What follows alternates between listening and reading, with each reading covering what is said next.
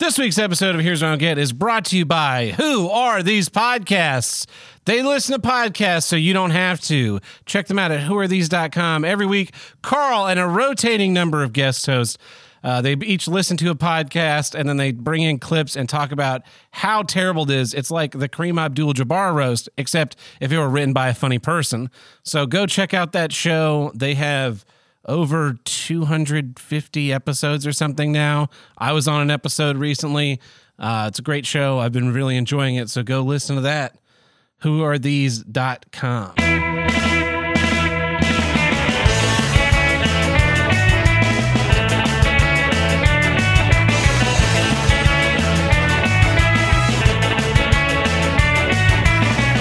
Hello, and welcome back to Here's What I Don't Get. From north to south, east to west, the only formerly intergender podcast to tackle all of life's toughest issues. I am your host, Carl, from Who Are These Podcasts? And with me today, ghostwriter of the Kareem Abdul-Jabbar roast, Tim the Handle Breaker. And he's got two thumbs, and they're stuck in his Chinese finger trap. It's Tab Burt. Welcome back, everybody. Welcome, Carl. What is happening, fellas? Carl's a big name podcaster. Yes. He is what we call a big get. He's like the world tree, right? You know the world tree in Thor. Yeah. Right? He's one of the branches. Yeah. Like if we're Midgard, he's like Valhalla. We're not even Midgard. We're like a little tiny sapling. Hell. yeah, we're hell. So Carl has a podcast. Who Are These Podcasts? I've talked about it before. I've been listening to it since, I don't know, late last year. And we met at Road Rage Tampa for the first time. And that was a ton of fun. Yeah, I'll never forget when I first met Tab. I get out of the car. I walk up. And what my move is, hi, my name is Carl. I don't assume anyone knows who I am. And also that gives someone a chance to say, hey, Carl, I'm so-and-so. Uh-huh. And of course, I know Tab is Madcox, but I don't want to call him Madcox. Yeah. So he does not tell me what his name is. And he just goes, oh, yeah, you're Carl from this podcast. Like, yeah, I knew that. That was the thing that I did. Anyway, it was really nice hanging out with you for those few days. Yeah. My favorite part of Tampa was after the show Saturday night, I got back to the Airbnb. And the Airbnb had this like little small porch right above the entryway. Uh-huh. And Carl was already back and he's up there drinking. So I was like, I'll grab a drink too. And I went out there and was sitting up there. And we were just chatting about the show and how great it was. And then Dick got back like a certain period of time later and he pulled up all the rest of the booze that was in the Airbnb and wandered out on the balcony. And we finished almost all of it off and just sat and talked. And it was like the calm after the storm. Yeah. All that build up and the release of the show. And that was really nice. And then the next morning, Carl was like already gone. He had packed all of his Apple Store of stuff and just disappeared. Wow, you didn't even before I even got out of bed. Yeah, didn't even cook me breakfast. Tab, we were up until after 5. After the show. That's true. Drinking on the porch there. And I had a flight that I had to catch before noon. So I was on very little sleep, just had to fucking get up and go. Oh, you had to fly? Oh, that's... Yeah. Wow. I drove 17 hours straight home, just nonstop through a snowstorm. So, oh, shit. Well, so that's why I didn't cook you breakfast. I wanted to make sure I caught my flight. Next time. What else do we have going on? We watched the Godzilla movie. The new one. Yeah. Speaking of other podcasts we talked to, Tony from Act the Movies has his Godzilla podcast, and I'm sure they're going to be talking about it this week. But first you get to hear from us say that it sucks dick. I did not care for that movie. No. Tim fell asleep. I did. I fell asleep watching a giant monkey fight Godzilla. Not good news. Did you watch that one, Carl? I have no interest in that movie at all. When I saw the trailer for it, I don't know who that's for because people who are Godzilla fans aren't going to enjoy that. So I don't know why they would make that movie. Funny you bring that up. I had a theory as we were watching this movie. As we were watching the movie, I equated it to the same theory Tab has about modern Star Trek. Modern Star Trek is made by people who haven't watched Star Trek for people who don't like Star Trek. The same thing applies to this movie. It's made by people who haven't seen Godzilla and King Kong movies, made for people who don't like Godzilla and King Kong movies. Yeah, it was It was just you, Truckin' and Tuckin', texted us and said, "Hey, do you want to watch Godzilla for movie night?" And I immediately text back, "No." Yeah. And you're like, "Yeah, sure." So well, I was outvoted. I only saw the first text. He's a multiple texter where he'll text two lines in this, two different texts instead of one paragraph. I only saw, "Hey, you guys want to do movie night?" Oh. So I'm like, "Yeah, sure, that sounds great." And then it wasn't until like I clicked into the messaging app and saw it, and I was like, "Oh, you want to watch King Kong?" And I was like, "No." Well, why didn't you say anything? I did. Oh, God damn it. Well, it was not good. Did not enjoy it. 0 of 0 stars. I said we should. I would rather watch Godzilla 99 instead. That's true. I was really pleased Carl went on Tony's show, and I went from the lowest rated person having not watched any Godzilla movies to not the lowest rated. Second lowest. Yeah. I'm the lowest rated out there, huh? Yeah, because you hadn't seen any of them before. I don't remember what movie you did, but I was listening, and you said, I haven't seen any of the Godzilla podcasts, and Tony says, oh, well, that puts you rank lower than Tab, and I said, yeah, lower than me. Well, hey, we did Destroy All Monsters, which is one of the bigger movies. I guess people really enjoy that one. And I did watch that movie before the podcast. I did prep for the podcast. Yes, he's a prepper. That's the one where there's like a bunch of them, right? Yeah. Dude, it's insane. Yeah. That movie's so bad. Oh, well, are you ready to get into some issues, Tim? I think so. Well, I'll go first this week. Here's what I don't get. And I'm bringing this in specifically because Carl's on this episode, and he's talked about it a lot on his show. So here's what I don't get. The Flat Earth conspiracy. Listening to Dick Masterson has changed the way that I approach things I don't understand. Yeah. Right? So whenever I see a conspiracy theory come out, the first question or any kind of something where something doesn't make any sense, I asked myself, where is the benefit? Who gains from doing this, right? So if I approach a conspiracy theory like that, I can see the plausibility. Why is 9/11 an inside job? Well, if government forces wanted to create a lot of a more surveillance state, a populace that was happy to kind of submit to things that are outside the jurisdiction of the law, well, a false flag attack would it did numb us and did get that. When I look at things like, well, why are they lying about masks working or not working or whatever, and all this stuff with the coronavirus, I can see like, well, there's benefit in getting Trump out of office, and there's all this spending that's going to all these shady places, and it's putting a lot of power in these very small sets of hands. So when I see the Flat Earth conspiracy and I ask myself that question, where's the gain? I don't have an answer to that question. So that isn't also a conspiracy theory. That isn't also a conspiracy theory. Like, if you believe that the Earth is flat, I don't understand who wins in that situation, right? Like, when we talk about like the Rothschilds own the World Bank and the Jews and Illuminati and the lizard people do all this stuff, it's like, well, that's an ultra powerful group consolidating more power. But them just being like, no, the Earth's a ball. It's a ball. That's the Also, Tab, the thing that's fascinating to me is that they don't think space exists. They don't think that the moon is real, that stars are actually stars. They don't believe in any of that. And so what they say is they're faking these. They don't think satellites exist. Like, oh, they're faking these rocket launches, and they're faking all this. NASA is all just a goof. It's like, well, why would they even create that? Why don't we just be like, we don't have the technology to fly into outer space. I'd believe that. But I don't know how to do that either. Okay. Yeah, we put billions of dollars in faking going to the moon so that we could fool these dummies into thinking their planet's a ball. Yeah. Well, and as Croge pointed out, I think on our show recently, is GPS.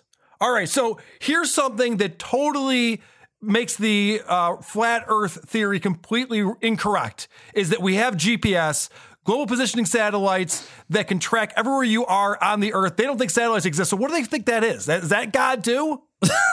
Yeah, that's the best part of the flat Earth theory, is that they always have like another card in their deck to explain to you with them even more convoluted. So when I took an astronomy 101 class in college as one of my required sciences, and in that they talked about retrograde orbits. Yeah. So we used to think that planets travel in elliptical orbits because we see retrograde motion in the sky, and that's our different orbit speed of planets. So they built a model of how this worked, but it had to have so many functioning pieces to show like this is how these ellipses work, that the heliocentric method where everything just circles around something bigger. Yeah. It's so simple. It's, it's not Occam's razor. What's it? Occam's razor is the simplest answer is usually correct. Yeah. And so that all works. Like their theory is built on so many layers of people deceiving you. Like one of the ones I read was that gravity isn't real.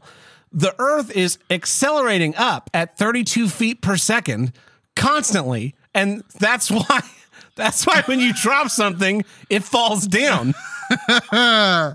Which is crazy because the other thing they say is the reason why us globers or ballers, as they call us, the reason why this is a stupid theory is because we have to be traveling 1,000 miles per hour spinning while also traveling 30,000 miles per hour around the orbit. And wouldn't you feel that? Well, wouldn't you feel it? I mean, when you're in an elevator, don't you feel it when something's going up 32 feet a minute or whatever the fuck they're saying is why gravity exists? Like their explanations contradict themselves. Yeah. Yeah. Well, that's a great point. This one article that I read, it had 18 proofs of why the globe isn't real. Yeah. And the thing about this was I was reading it and I got really confused. That was the real way, is that it made my head hurt so much reading all this, trying to like pick out what the fuck they were talking about. Yeah. Just made me want to go lay down and not discuss any of this. So one of them was the night sky in Polaris, right?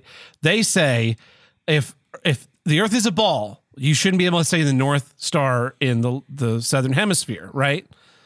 If you're in the Southern Hemisphere, you're south of the equator, you shouldn't be able to see the North Star. Their argument is that it should not be visible anywhere in the Southern Hemisphere. For Polaris to be seen from the Southern Hemisphere of a globular Earth, the observer would somehow have to be looking through the globe, and miles of latency would be transparent, which is correct. And then they say Polaris can be seen up to over 20 degrees south of the equator, which is not true. And then they argue that is the reason why we know it's a flat Earth, because the thing that is not true is true. It's like, but it's not. You can't see the Polaris from the south. You can see it from like 1 degree south. Yeah. And then they talk about stuff like, well, if the Earth is curved, why do buildings not have to be built with a curve and then just be built perfectly flat? It's like, well, the Earth is 25,000 miles in diameter. Yeah, it's real big. So 1 degree, to travel 1 degree on the Earth, you have to travel 70 miles. And there are 360 of those. So roads don't really have to figure the curvature of the Earth because they're more dealing with the elevation of the land around them. Yeah. It's so weird because they talk about how water finds its level, and if the water finds its level, why does the Suez Canal work? Which clearly it doesn't because someone parked a boat in there.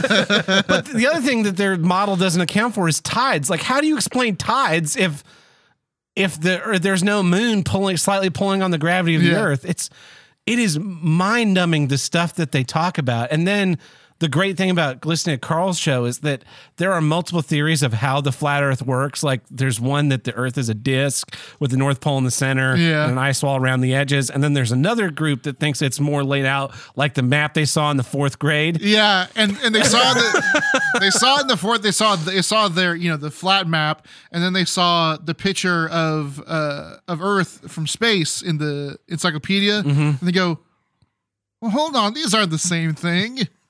One of these has to be right. I'm going to choose this one. But then those two different groups, like they think the other side are idiots. Yes. Right. Yes. That's what's so funny. The flat earthers fight amongst themselves. I was listening to this one. I listened to a 3-hour-long flat earth podcast, and these people were unbelievable. They had the Pac-Man theory of the sun. That was incredible. You guys have heard this? So the theory is this: the sun comes up, on the east, sets in the west. And how does it do that if the Earth is flat? It's like, well, it's the Pac-Man theory. You go off one side of the board, you come off on the other side. And there you go. How do you argue with that? You can't argue with that with science. It's like, how do you know how Pac-Man works? No. So shut up. Yeah, I've seen ones where, then there's the one where it discusses time zones, and it says that time zones shouldn't exist on a globe because the sun would be blah, blah, blah. But time zones only exist on a globe if If they weren't on a globe, there wouldn't be time zones because it would be a big flat ball that got equal sun all the time. And none of their models accounted for the 23-degree axial tilt, which gives us different seasons. Uh-huh. It's like all of that stuff, evidence points to... Or the fact that it's not a perfect sphere. It's an oblate spheroid. Yeah. They actually think because of that... They think that, Neil deGrasse Tyson says it was actually 20 miles thicker around the equator. So how are we flying over the equator as 20 miles higher? It's like, dummy, when you're on a curvature, well, even though it's not a perfectly round ball, you're still always going down. Everything's always curving down from where you are. You don't have to fly up over anything. That was another one I read was that if the Earth is round, how come airplanes don't have to constantly adjust by pointing their nose down so they don't accidentally fly off into space. Right. And it's like... Well, that's the thing, too. Airplanes is what kills this entire argument because I looked it up. There are currently 300,000 pilots in the world.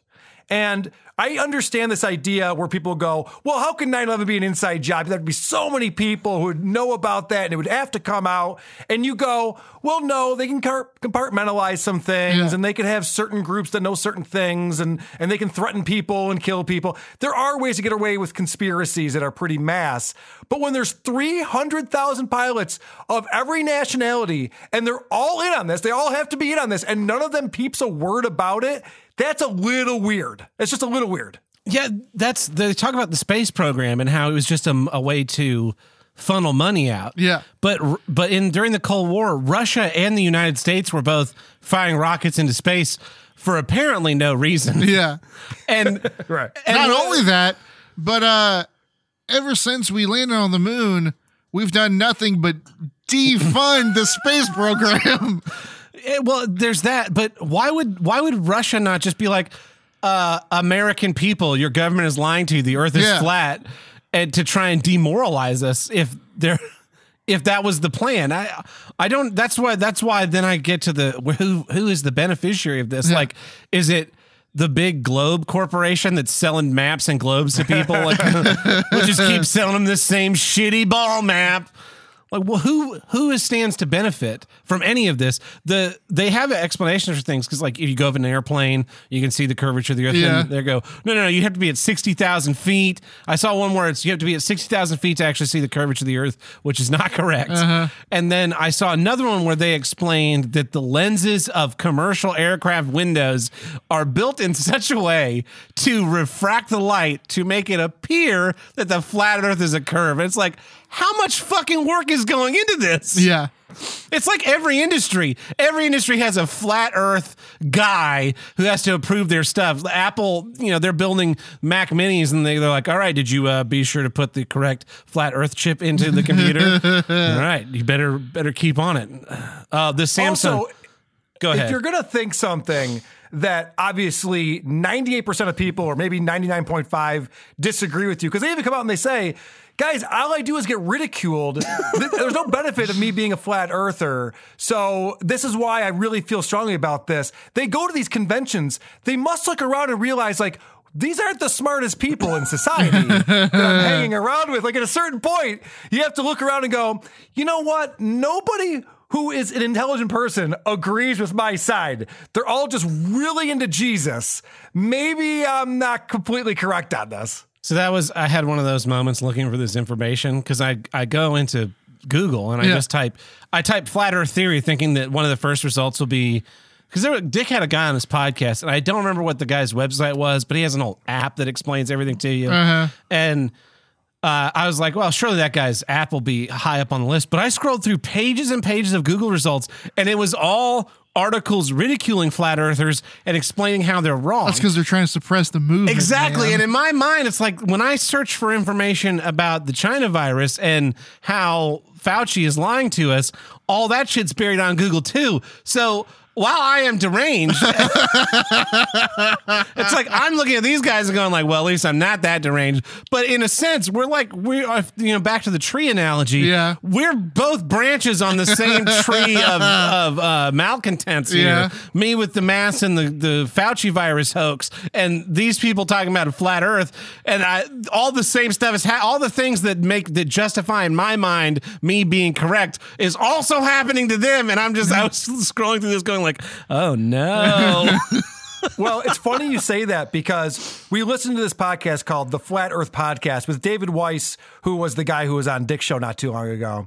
And it's funny, as I'm listening to this show, they're not just talking about flat earth, they're talking about a lot of things. And I'm agreeing with 75% of what they're saying, if not 85%. And if I watched Rachel Maddow tomorrow, I would agree with about 10% of what she has to say. So yeah, maybe I'm the one who's fucking nuts over here. Yeah. It's, that's the other part.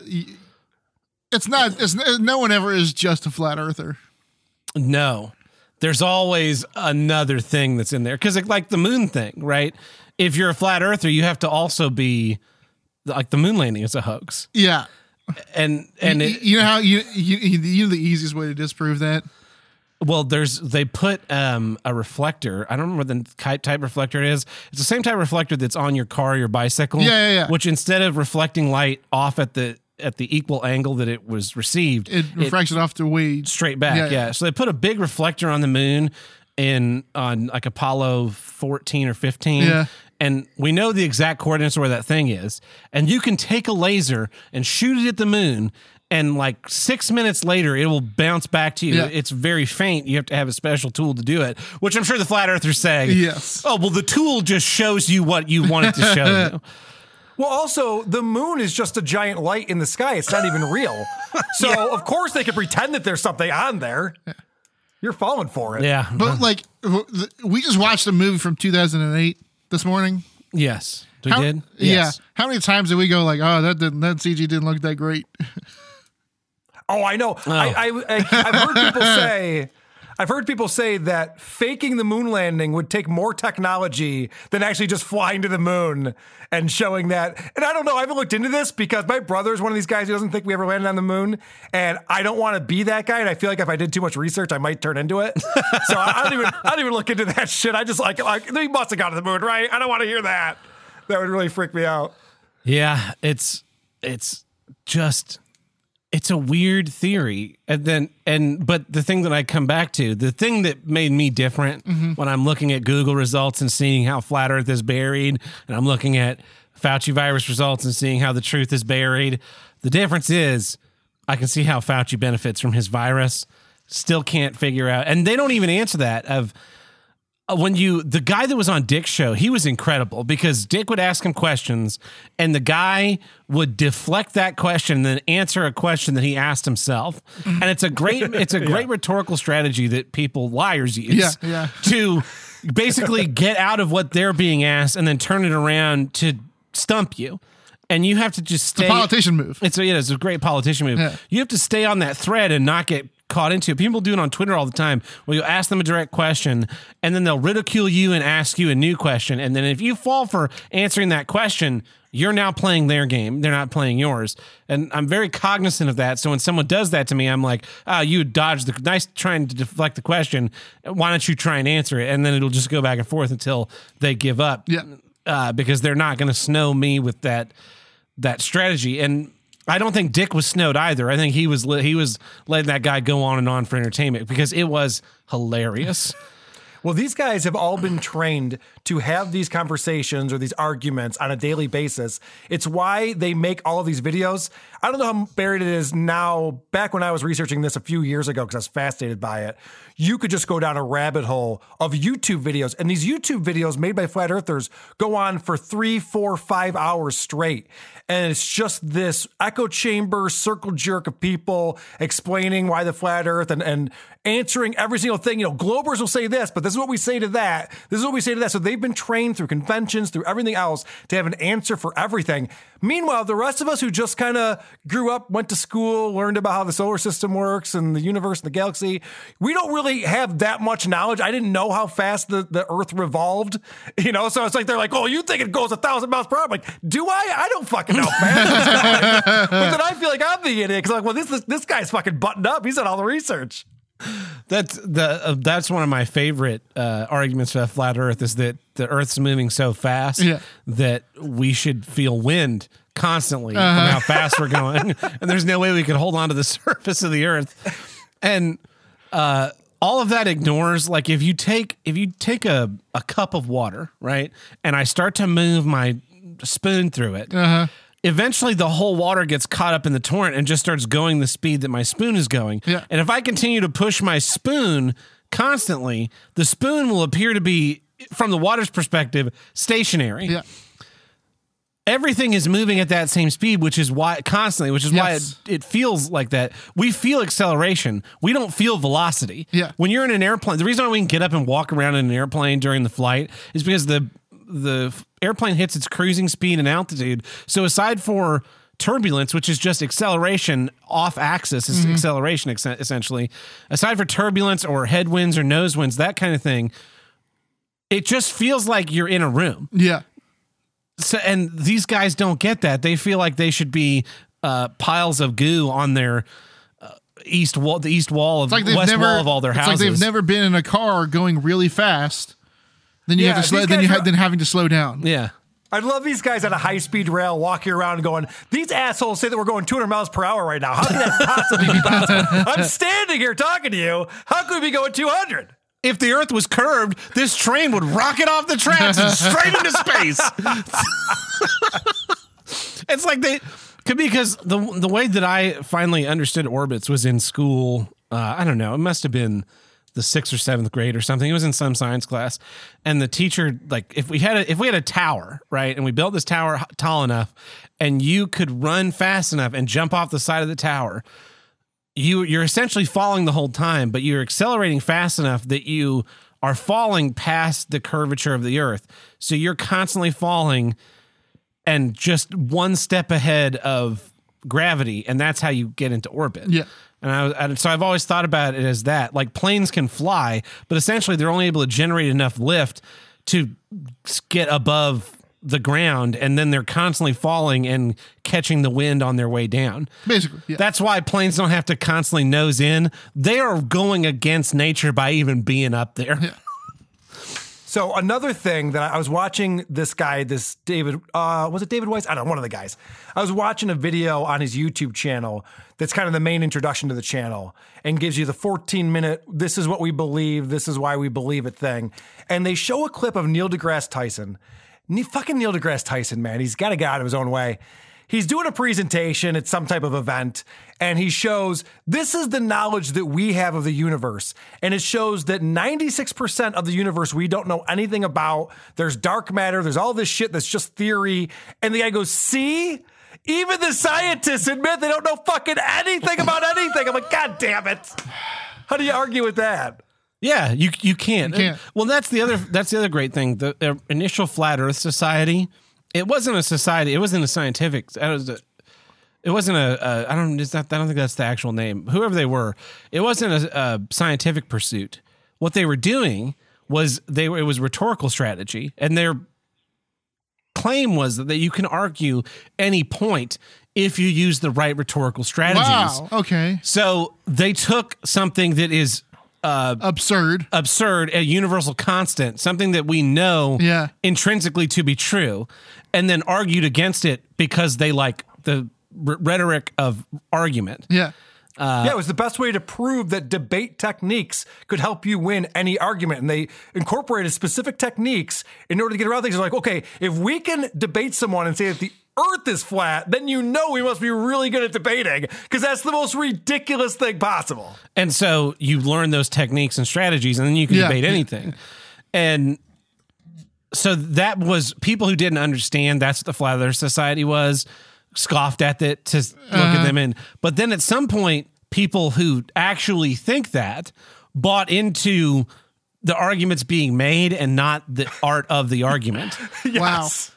And it's what is it? Poe's law. It's like Poe's law, essentially. It's an archaic version of Poe's law where at a certain point the meme, the trolling becomes no longer ironic. Like when we were in high school, we had a teacher who would get upset with us and he would go, why are you doing that? What were you thinking? Just, he would spit it out much faster than the way I said it. And he would just get so flustered and everybody started to say it as a joke, but then they started to just say it because it became a part of their personality. It just became second nature. And you have to be really careful about that because you start out going like, I'm going to argue about this flat earth. It happens ironically enough with people who go to seminary. Because in seminary, they break down your understanding of how God works. Yeah. And then at the end of seminary, that's like part one. And then part two is building back up your understanding of God so that you can be a better pastor or whatever, reverend. But a lot of people get to the breaking down part and then go, oh, this is bullshit, and leave. Mm. And then they become... super atheists who know all the stuff but argue against it, versus if you stuck with it and had your faith rebuilt, you could continue on as a member of the faithful. And that's not why I'm not religious, but when someone described that process to me, I was like, I could definitely see how learning a lot of stuff in a short time and changing your worldview would make you completely flip on something that you were dedicated to. Well, Tab, I'm actually starting to think now, based on what you were saying before, I've seen this happen too, where you goof on someone's mannerisms to the point they become your mannerisms, and now you're that person you're goofing on.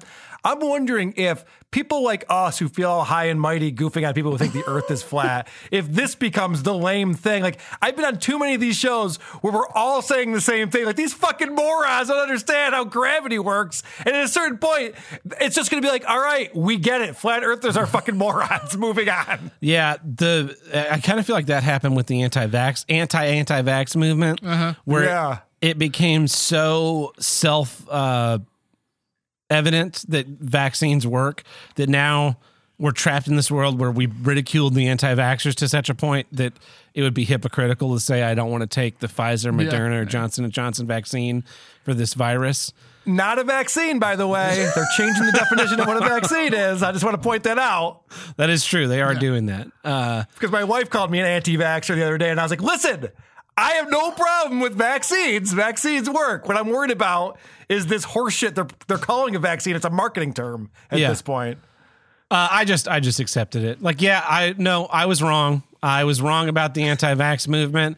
My body, my choice is a good thing. I was wrong about abortion. I'll take my L on all of that, but you will not put a needle in me.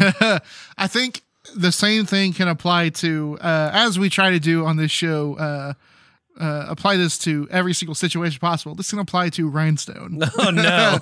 Because we watched Rhinestone being like, oh, there is no way this is going to be good. Yeah.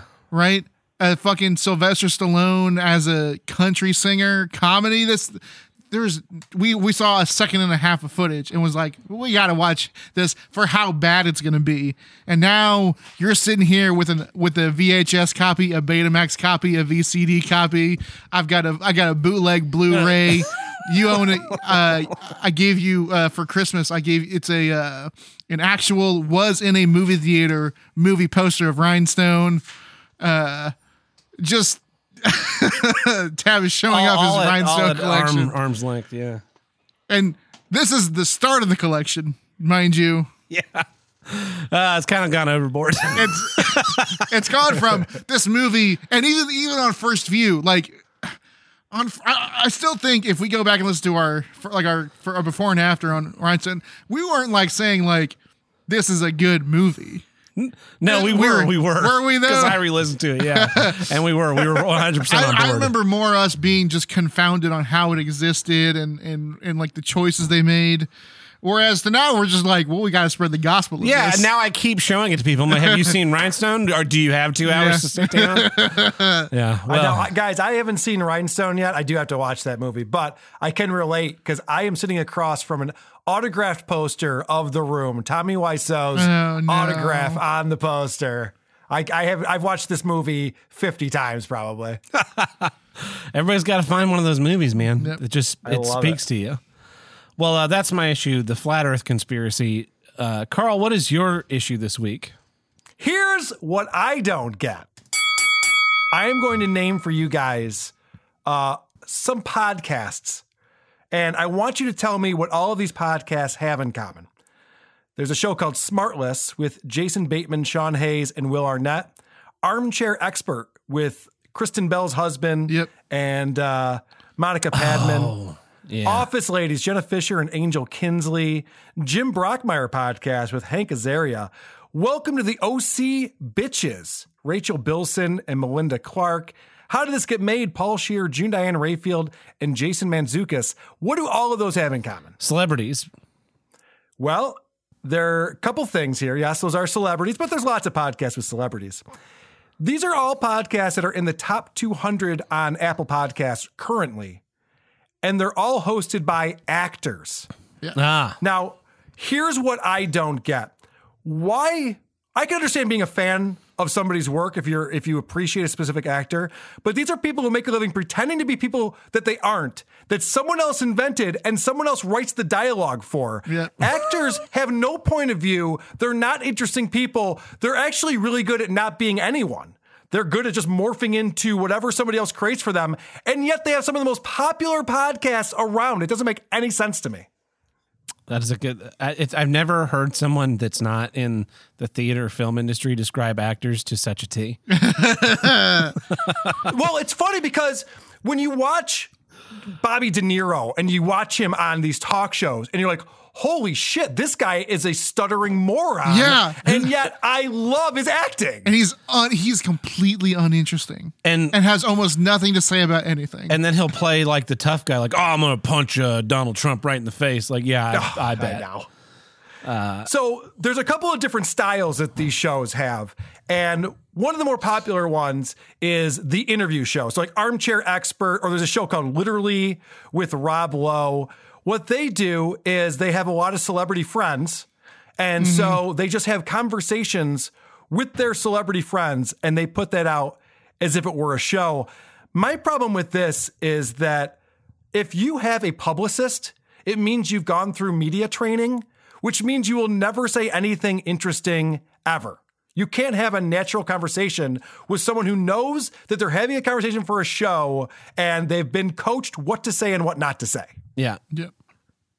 Also, within Hollywood, they are so far left now within Hollywood. Even if you aren't, you become that, or you pretend to become that because you want to fit in. Or you don't say anything. Right. Right. Yeah. There's people in the closet in Hollywood aren't gay. They're right. They're right leaning. So you have these people who are going on these shows and speaking their mind and regurgitating all of the fucking crazy far left stuff that they all talk about on set or at their dinner parties. And it makes most of the world hate them. And it's funny because, okay, maybe in the newsrooms they can relate to what these people are saying, but everywhere else in America, you listen to these people and you're like, I don't want to go see that person's movies anymore. I don't want to stop watching this person's TV show, because you realize that you have nothing in common with these people and they actually want to harm your civil liberties. Like, oh, this person hates everything I stand for. Why would I watch his TV show anymore? Yeah, the listening to the opinions of celebrities, where the one that I love is the gun rights stuff, where they'll say, why would you possibly need an AR-15? It's like, why do you need a bodyguard all the time? Yeah. Who's carrying a gun, by the way? Like, I'm not allowed to carry a gun for myself, but you're allowed to foist off your Second Amendment right to another guy for your own protection. Like, what's the deal with that? And like you said, them having nothing of interest to say. The thing that's interesting about their lives is the fact that they can play pretend really good. Yeah. And while something like Inside the Actor's Studio, where you ask a person how they'd go about playing pretend really good, can be interesting, when it's an actor telling another actor, like, oh, yeah, my method is this. To me, those are going to an art school and going through a theater program, albeit technical side. Yeah, yeah. The stuff that I hear on these podcasts that Carl plays that are the actor-based, it just feels like a conversation that happened in, you know, the hallways when I was in school, yeah. And I would just walk by a group of two 20-somethings talking about something that they know nothing about and completely agreeing with each other and yet saying nothing of any substance. They do think that they are, you know, do as I say, not as I do. Leonardo DiCaprio, perfect example of this. The guy is all over the place talking about climate change and the climate crisis and CO2. And meanwhile, these are the guys who are taking private jets everywhere. They're going out on their yacht. They are not, as far as carbon footprints go, they should not be the spokesperson for this by any means. But just like politicians, they're like, yeah, but I'm more important than the rest of you. You guys shouldn't fly on airplanes. I need to fly on airplanes. You don't understand. It's like, dude, you're not making any friends this way. This is not a good look for you. Oh, and then they have the giant houses, multiple giant houses. Yeah. Yep. You know, and a fleet, you know, Jay Leno has a fleet of cars. So many, Jerry Seinfeld, Tim Allen, so many of these guys have fleets of cars, and they tell you, no, you need to take public transit in your area that doesn't have good public transit so you can save the environment and live in a pod. Uh-huh. And it's like, but you're 10 times what I'm doing. Like, why don't you scale it back to a normal sized house for normal people and maybe a normal number of cars that people have? I can't stand actors specifically because they think they're interesting. Mm-hmm. It's like universal. They think they're interesting. They love doing talkbacks and Q&As on their show when they do shows so that they can talk about playing pretend. Yeah. And I don't think anything you have to say is interesting because nothing you did to create a character is any, like, it was all given to you. It was in a script. Maybe you did some research on the time period and came up, find some things, but you're given the words you're going to say. You're given the clothes you're going to wear. You're told where you're going to walk and how fast and when. You're told what kind of, you know, if you're fighting, what kind of fighting you're doing. If you're driving, what kind of car you drive. Like you were a sim. You're basically a live action sim. Well, that brings me to the next category that a lot of these actors have, and that is reliving their glory days. So Office Ladies is a huge podcast where two of the actors from the show talk about the show. You also have Victory, the podcast, where it's Kevin Dillon and Kevin Conley from Entourage, and they're just talking about the show. There's a bunch of these where it's like, okay, you were on a popular show that people liked. Welcome to the OC Bitches. There's, what's the one with the Scrubs guys? That I always see that one showing up. I think it's called Scrubs Guys. It should be called, hey, we're the Scrubs Guys. No, I think it's called Fake Doctors, Real Friends or something cheesy like that. But that's the other crazy thing is that here are people who were on the show. They didn't write the show. They had nothing to do with the direction of the show. They were on the show explaining to you, the viewer of that show, what happened on the show. They might know better than you do what happened on that show. They're the ones who are watching the episodes multiple times. I don't understand what gives them some kind of authority to talk about the meaning behind the show. Get the writer on the show to talk about that. Yeah. It's like commentary. If you listen to commentary tracks from movies, or sometimes TV shows will have them. Very rarely is it like the star of the show doing them or third-rate actors. Sometimes the star will be in there. But most of the time it's the writer, the director, a producer, you know, a concept designer. The people who had a creative portion to put into the art. Yeah. That's usually the only time an actor is on the commentary is when they were heavily involved in the actual production of it. Like Ryan Reynolds' Deadpool. Yeah. Or if you have an actor who directs, you know, sometimes, especially in the long running series, you'll have an actor who decides they want to direct after a couple of seasons, and so they'll get to do a commentary track for the episode they directed in season 4, and then they go, well, what if, you know, this rambling conversation while the show is on, this could be a podcast. And it seems to be working. Another category that these actors have is some of them want to cram their political beliefs and views down your throat. The poster boy for this, of course, is Alec Baldwin. Here's the thing. Alec Baldwin with his NPR-style, Air America-style liberal talk show. And the problem is these actors who I like Alec Baldwin. I think he's really funny, and I've liked him in multiple movies and TV shows. They're overexposed, and then you're like, I don't like this person anymore. I'm seeing too much of this person. The overexposure of some of these actors is, I think, why a lot of these shows that no one's watching anymore, the award shows, the talk shows, late at night talk shows, people aren't watching these shows anymore because these actors are overexposed. We see their fucking Instagrams. We hear them on podcasts 3 times a week. It's like, okay, I'm not excited to hear from Alec Baldwin anymore. I get it. And it's like when an actor has a character they play too well. Yeah. And so then you see him in other stuff and you go, oh, that's the fucking guy. Like we watched Evolution this week at movie night, and Gregory Itzin is in it, and he's in 24, which is one of my favorite series of all time. And in that, he plays Charles Logan, who turns out to be a president, who turns out to be a traitor to the country, and I fucking hate him. So I see him in other stuff. I'm like, God damn you, Charles Logan. But you know, I can separate that's a character in one show, and now I'm seeing him as a character in another show who looks just like that guy and should also be killed.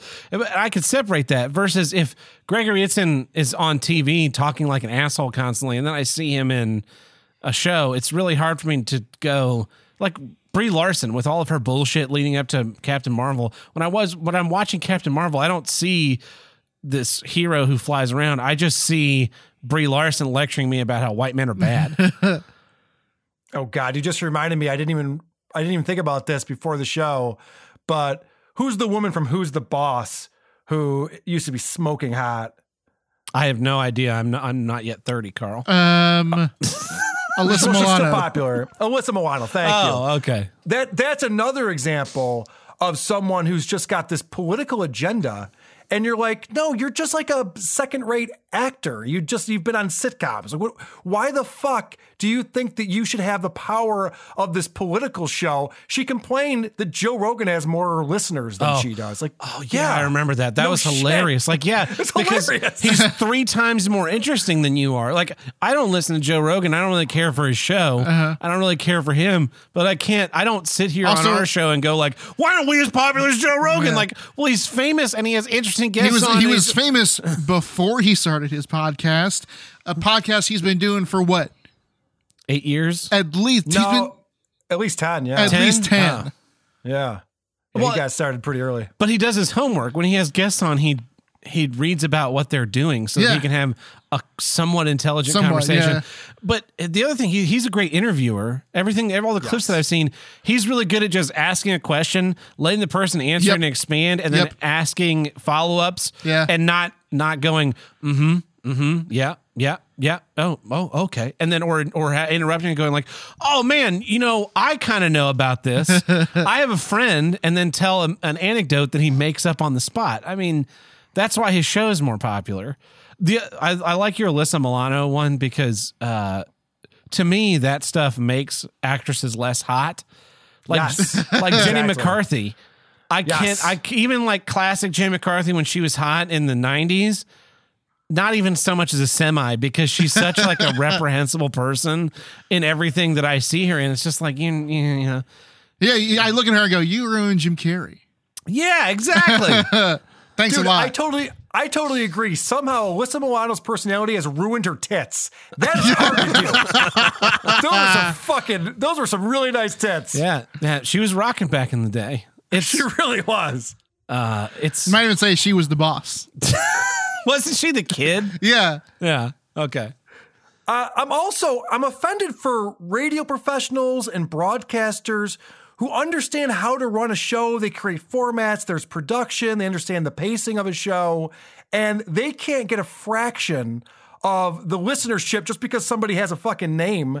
You know, Turtle from Entourage puts out a podcast and people are listening to this guy for some reason because they've seen him on an HBO show. And it doesn't bother me. Like, Conan O'Brien has a very popular podcast.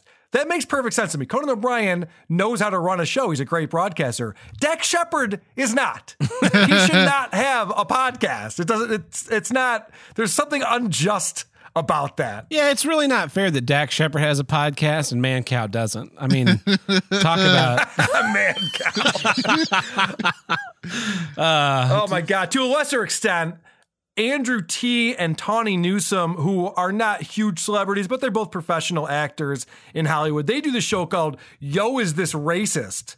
Oh. Where they just explain that white people are every fucking problem. If a black man attacks an Asian woman on a train, it's because of white supremacy. It's like, Jesus fucking Christ, guys. I would never support anything that they did.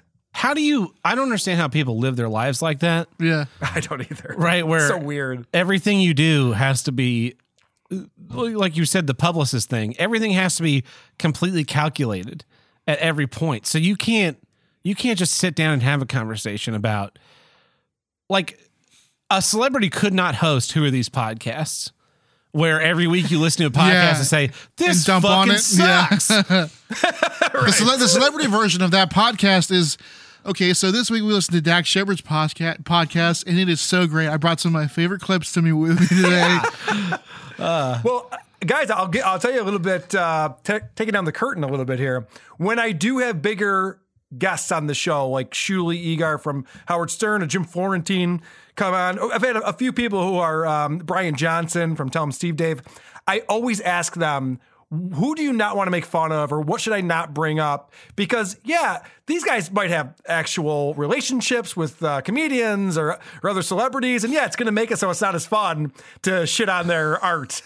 You know what I mean? Yeah, like when after I took over this show from Joel Chacko, we had Joel Chacko on as a guest, and I spent a week in L.A.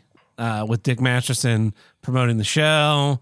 We did bonus episodes, we did movie commentaries, we did regular episodes, and I was just like, here's what I don't get, like pimping the shit out of it. And then I get back from L.A.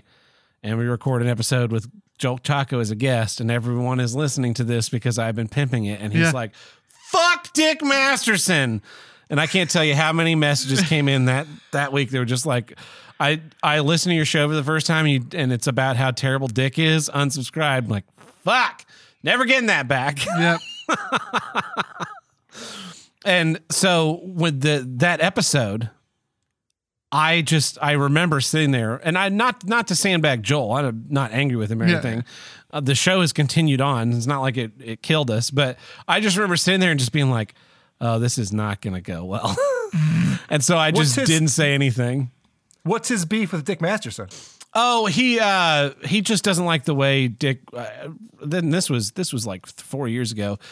He just Dick's general lack of organization and him not getting back with him on some stuff. And Joel has long since moved on. He's like completely retired from the public eye, and I think he's way ahead of the curve on all of us because he's basically retired from the internet in any capacity, and he's focused on like raising his kids and being a good dad. It's like boring. Yeah, you're way ahead of all of us. Boring. That was wait, speaking of that, I got into an altercation on PayPig last night with some people from Post, and I got this message from a guy. This reminds me of my I'm a fan butt. Yeah.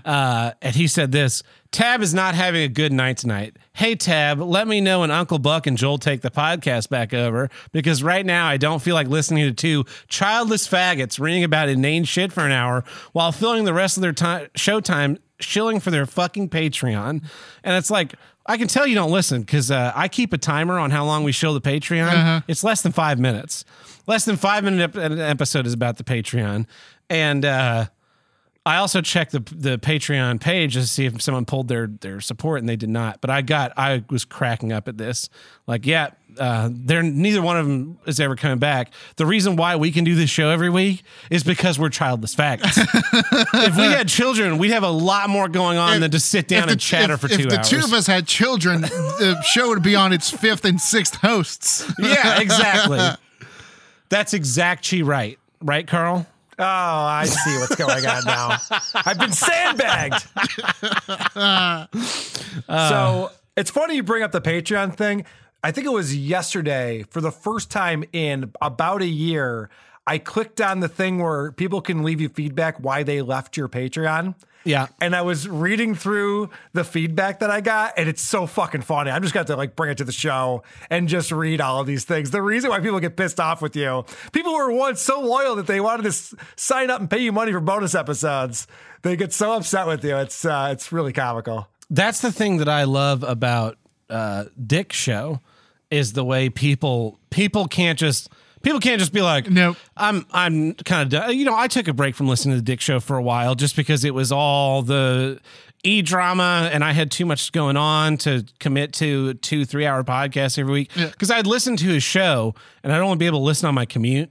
So one episode would last all week. And then I have all these other podcasts I want to listen to that I can't. So I dropped off. But rather than, and now I'm listening again because I have nothing else to do, rather than like make a big deal about it, which everyone seems to have to do, I just, you know, this was after I had retired from the show, but I retired from doing the Mad Cuck stuff and just stepped away from the show and left gracefully, as opposed to like having to go out and being like, I'm going to take him down this time. It's like, just cancel Patreon. Don't get me wrong.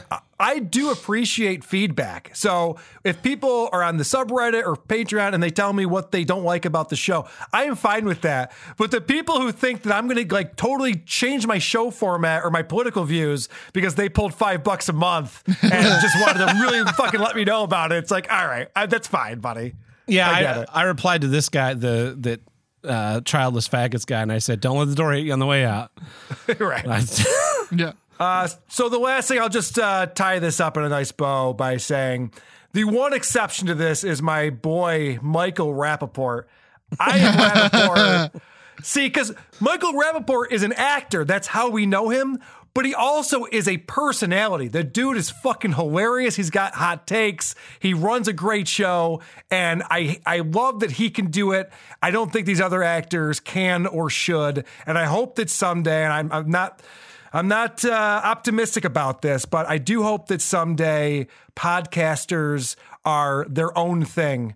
And it's not all of these giant media companies. Like, you look at the top podcasts, it's NPR, New York Times, NBC, iHeartRadio, Westwood One, Barstool. Like, I'm hoping that there's more independence out there and it just doesn't just consolidate like everything else has. And I'm worried about companies like Spotify trying to consolidate this shit. Because when you see that there's just a one centralized platform, it doesn't work out real well for us guys like Twitter, YouTube, Facebook. It's not a good thing when that happens. That's a great point, especially with this sudden push that I've seen coming up more and more of people saying, these podcasts, they're able to just get on there and say whatever they want and put their stuff out there. And we really need to look into see if, so I'm wondering, you know, if there's going to be a time where the FCC says, oh, you have to go get your podcaster license in order to then also go on to, because right now, you know, to host a podcast, and Carl knows this better than anybody, to start a podcast, you need an RSS feed and a microphone. An iPad, basically. Yeah, it doesn't have to be a good one. I just listened to one of your episodes, Crime and Cocktails. This is an old episode of theirs. Yeah, I remember. And it was like 6 people in a kitchen with one mic in the center of the table, and they're all different distances away, and they're all talking at the same time. And at one point, someone like gets ice out of the fridge behind them, and they're like shaking it around and shit. That's funny. I'm just like, who thought at any point this was a good idea? Yeah. Who? Evidently, nobody listened back to it to say like, oh yeah, there's no way this needs to go on the internet. No, you're just able to post it. Worse than that, what those people did, which is why I enjoyed bashing them, is they would go on other true crime podcasts and write shitty reviews and say what you should be listening to is Crime and Cocktail. So they were going out and motherfucking other people while promoting their show, and their show was the worst show you've ever heard. Man. Yeah. So while there are those that exist, there are also ones with a little bit higher production quality that like, sure, those don't, the low tier probably doesn't need to exist, but the mid tier I think is where all the good podcasts are, because everything that's so corporate It gets washed down. I was talking with Tab the other day. I just started listening to a new podcast. I don't listen to a whole lot of podcasts. It's not a thing I regularly do. I don't know if you've heard of it. It's called Heavyweight. I have not. Okay. Well, I started listening to it because it had an interesting premise where it's like people confront people about like past like rivalries or sins, or they try to like make up for lost relationships. Anyways, I'm looking at their Wikipedia page to like look at like what their episodes have been about. And under producers, there's like 5 people, and it's a single host podcast. There's the host and the person they're interviewing, and then maybe they confront like a second person. So it's a one host podcast, but there's like 3 or 4 producers. What are they doing? What are they doing? I mean, I know whatever. When I look at like Biggest Problem, right? It was 2 hosts and Sean, was in the room when they're recording, and then he edited it. Yeah. Like, how much more do you need than that? Unless you have, because I think more than that, and you start to have people just constantly trotting on one another. Yeah. Well, you listen to these NPR shows, and I fucking hate NPR shows. And they always list all of these different producers and showrunners and all this shit at the end. I think it's people who just need something to do, because you can create all of these shows with a couple of people who know what the fuck they're doing. And yet they find jobs for, you know, they have internships and shit. Like, an internship? What are you talking about? I intern on a podcast. God. That's right. There was an episode of your show where at the end it was like, Who Are These Podcasts is made possible by Carl. It's edited by Carl. The music is made by Carl. Special thanks to Carl. Yeah, because I'm thinking about all the podcasts I listen to aside from this one, and they've all, like, anyone that, quote, produces the show is on the show. Like, when I used to listen to Doug Loves Movies, Doug Benson's movie podcast. Yep. It was very clear that it was him that edited the show, because he would come up at the beginning of the episode, he would go like, yeah, the first 15 minutes of the audio were fucked up on this episode because I was way too high. Of course. Well, that's a great issue. Actor podcast, please stop doing it. Or keep doing it. That way Carl's show can keep going forever. Did you hear this? Yeah, that's a good point. Did you hear the stat that like 1.2 million new podcasts started last year? Yes. Yeah, it's funny. When I started Who Are These Podcasts in 2016, there were already 700,000 podcasts. And you would think like, oh, shit, how are you going to break through? Now look at it. There's like 3 million fucking active podcasts out there. It's insane what's going on. Yeah, Carl saw that stat and thought, keep on making this show forever. All right. Well, that brings us to Miller episode, which means it's time for... This episode is brought to you in part by the Ricata News Network. Definitely not fake news. Well, Tim, what news do we have today? Today's first news story comes from the land of companies regularly trying to fuck us over. AT&T is currently lobbying against proposals to subsidize fiber-to-home employment all across the U.S., arguing that rural people don't need fiber and should be satisfied with internet service that provides 10 megabit per second upload speeds. Wow. Yeah. So the same people... Wait a second. 10 megabit per second upload speed. I think that's what I have. Yeah, and how is it?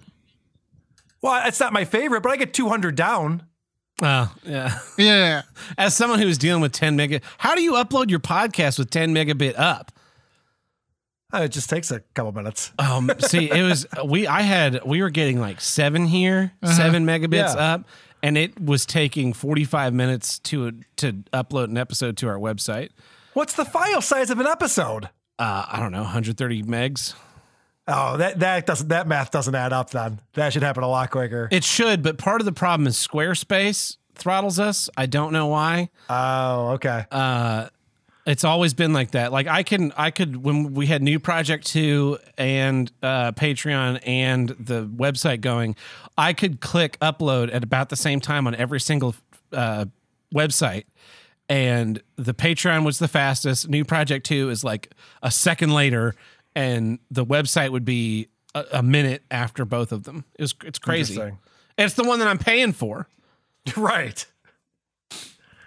Well, so what they're fighting in particular is that 4 U.S. senators recently are trying to establish a new 21st century definition of high-speed broadband, which would be minimum 100 megabits upstream and downstream. Sounds pretty modern. And so the same people... That's not how they do it, though. No ISP gives you the same up and down. They always give you more down than up. Not in America, they don't. Everywhere else, you pretty much get the same up and down. I don't know that. Okay. So the same people that you call up and say, yes, I would like to buy your expensive internet are the same people that are lobbying for you to not be able to do that. Yeah. I just got an email from my ISP that told me, so when I signed up, I knew that I couldn't get their gigabit because I had to get a new modem for it, and I have my own modem. So I wanted the 500 megabit, and they said, no, you can't have the 500 megabit. Your modem doesn't work for that.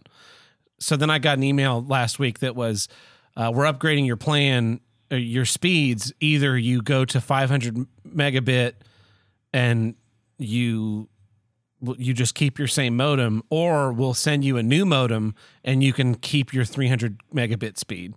And I was like, what? And then, so I read it at first thinking that I was going to have to like get a new modem. And then I read it again. It's like, no, I get the speed that I wanted and keep my modem. Like, why the fuck are you emailing me? And why wasn't this a choice when I set up the service? You sons of bitches. Anyway, so they want to update that, and the cable companies are against it. Yeah. Of course they are. Honestly, guys, as a content creator, I wish I had more upload than I do, but I don't think it makes any sense to have them be even. If you're streaming 4K video to 4 different screens in your house at once, do you want that throttled because here you have 100 up? Like, what's the point of that? Wouldn't you rather have the bandwidth be so that you're getting more down than up? But it's two different channels. Yeah. It's like 2 hoses. You have one hose that comes into your house that delivers water, and you have another hose that goes out of your house where you send water somewhere else. And they're giving you a tiny, flexible, bendy straw for your out when they could just give you the same size hose and it wouldn't affect anything. Yeah. And I think I guess my point is defining it as 100 up and 100 down. So what you're saying is 100 down is really what the problem is. That's also a big part of the problem. But I think with more and more this move to virtual working that we're seeing, I think a lot of people's networks got really put under strain with, I'm doing Zoom for work and my kids are on Zoom for school. The old definition of broadband was 25 down, 3 up. Holy wow. Shit. And they say they say that's enough. Yeah, we should redefine that. That's a good point. And so I mean, I don't see a reason why they need to be different. I mean, at least to say 100 up is the new broadband. Mm-hmm. And so you can have a gig down. Yeah, and gig down, 100 up. Yeah, that's totally fine. But that'd be great. We need to up those up speeds because, especially like I said, with the virtual working, because there's the video conferencing aspect, but then there's also just like my mom works from home and remotely. Yeah, and so she has to upload files to the main office server and. When she's at work, it's easy. Like she comes in and does a day of each week in person, and that's easy because it's all right there in the same building. But at home, she's in rural internet and has rural internet speeds, and so she's like, "Yep, I finish all my work. I do everything on local on my computer, and then at the end of the day, I take all those files and put them in the upload to the server, and then I go to bed. And when I wake up, they're usually done."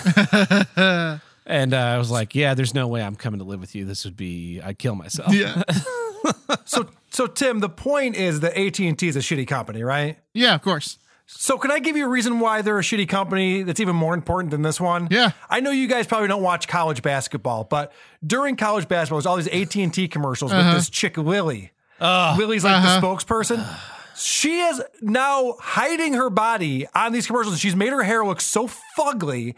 She's trying to ugly herself up because she's getting too many people on the internet telling her how hot she is. She doesn't like it. AT&T should fire her immediately. I'm not looking for an ugly spokesperson. Get a hot chick on there who wants to show off her boobs. her whole thing is hilarious. I watched this whole video where the guy like broke down the AT&T employee dress code and all this stuff. My favorite. And he's like, Lily has a dump truck of an ass, and AT&T is hiding it from us. I saw one where she was crying because she's like, and they said I have milk wagons. I'm like, this is fucking the funniest thing I've ever seen. Yeah, she's on like Snapchat or something, like live streaming it, and then people are just posting like, show us milkers, show us milkers. She's like, this is exactly what I'm talking about. Like, well, what'd you expect coming in here with them titties? Yep. That's on you. Anyway, well, what's your next news story, Tim? Our next news story comes out of New York City. They're focusing on a 20 million square foot improvement project in one of New York City's most traveled transit hubs. So it's called the Empire Station Complex Plan. It's building a 21st century transit complex on Manhattan's West Side, building upon Penn Station and the newly reopened Moynihan Train Hall. The current plan is a $1.3 billion deal. Here's the best part though is they're building a brand new skyscraper. It should be about the size of the Empire State Building. And because it's like, you know, it's about like, you know, Penn Station and that surrounding area, the building is called Penn 15. Oh, no. Love it. Well, it makes sense when you think about what's going to happen in there is homeless people pissing all over the place. So it actually is a fitting name. The Penn 15 Tower. It's the Penn 15 Tower, a, quote, super tall tower that will become the new standard for office design and feature a unique side core design to allow for flexible office configurations and terraces on every fourth floor to maximize access to light and air. Apparently, in order to see Penn 15, the plan must be approved by the Empire State Development Corporation. It's like when you go to school and you go to gym class and there's the Penn 15 inspection day. Yeah. That reads like someone mad-libbed an article. Like the teacher said, oh, you're going to write a news article about a new building, and you decided to call the building Penn 15 as like a, yes, I made this boat for this class project. It's called the Mary Johanna. Yeah, I build my own theme park. This is Penn Island. Do we have any more news, Tim? Yeah, this one comes straight out of the home of the brave, the land of the free. Of course, I'm talking about China. Canada? Oh. Beginning this week until the end of the year, every cinema in China must schedule and actively promote at least 2 screenings of propaganda films. Oh. Sounds like China. Any Hollywood movie? Yeah, that would be a funny joke, but the theaters that are part of the National Alliance of Art House Cinemas, or the, quote, People's Cinema Circuit, it's more than 5,000 venues. They have to show at least 2 propaganda films at least 5 times a week. And by propaganda films, I mean, I'm talking straight up 60s, 50s and 60s, you know, so these aren't new propaganda films. No. These are old actual propaganda films. Huh. So what stops them from just being like, yeah, our 10:30 showing is blah, blah, blah movie, and then the couples go in there and fuck? Oh, nothing. It's just like any movie theater, really. Yeah. So I'm not completely against this, and I'll tell you why. I used to have DirecTV, another AT&T company, by the way. And on DirecTV, I believe it was channel 310, was the Scientology channel. And I turned that on as a goof one day, and I was hooked. Their propaganda was so phenomenally produced, I couldn't stop watching it, to the point where I'm going, I agree with a lot of what these people have to say about Big Pharma. I think they might be onto something. So your Thetan levels were like off the scale, is what you're saying. Yes, exactly. You needed an e-reader, e-meter, whatever the fuck. Get audited. Yeah. That's I don't know. I'm not really that surprised that that's the way China's going. Yeah. Mandatory propaganda in movie theaters. That's the way it's going to be here too. I mean, do you remember they did it? They did it in the United States during the war. Yeah, of course. They'd show those like war shorts. Everyone must contribute his cause to the war. Yeah. Well, we got one last news story and I had to pull this one. It's kind of a bigger news story. Yeah. So you might've already heard about this one. But Hunter Biden is talking about some of his drug abuse recently. And how he did crack every 15 minutes. Yeah, fake news. I spent more time on my hands and knees picking through rugs, smoking anything that remotely resembled crack cocaine. And this is my favorite part of this quote is the next sentence. I probably smoked more Parmesan cheese than anyone that you know. Because it looks like cocaine. How? Nobody I know has smoked Parmesan cheese, so it's, you 100% definitely did. He said, I went one time for 13 days without sleeping and smoking crack and drinking vodka exclusively throughout that entire time. Yeah. What a hero. This guy's a hero, yeah. Fucking how much are crackheads dropping their crack all over the place? This is a known thing that when you run out of crack, you start looking around on the floor for crack. Maybe that worked one time, and then you're going to do it 1,000 more times, hoping that you just happened to drop some crack yesterday. Yeah. Look, they're crackheads. They're already not making good decisions. Okay. Apparently, he first bought crack at age 18 and started drinking heavily when he was in high school. But my favorite part is that he credits his own. You know what that sounds like to me? What? Really great parenting. Yeah. He credits his wife with helping him get his life under control in 2019. His wife, his dead brother's wife, you mean? No, his real wife, because before that he was sleeping with his dead brother, with his dead brother's wife. Yeah. And her sister. Yeah. Let's not forget that. His brother that died of brain cancer. Yeah. And he would take his brother's kids to school after he slept with their mother. Their mom. Yeah. I'm starting to think this guy's a real piece of shit. Welcome to Hamlet. Well, this has been Ricetta News Network. We will show you the way.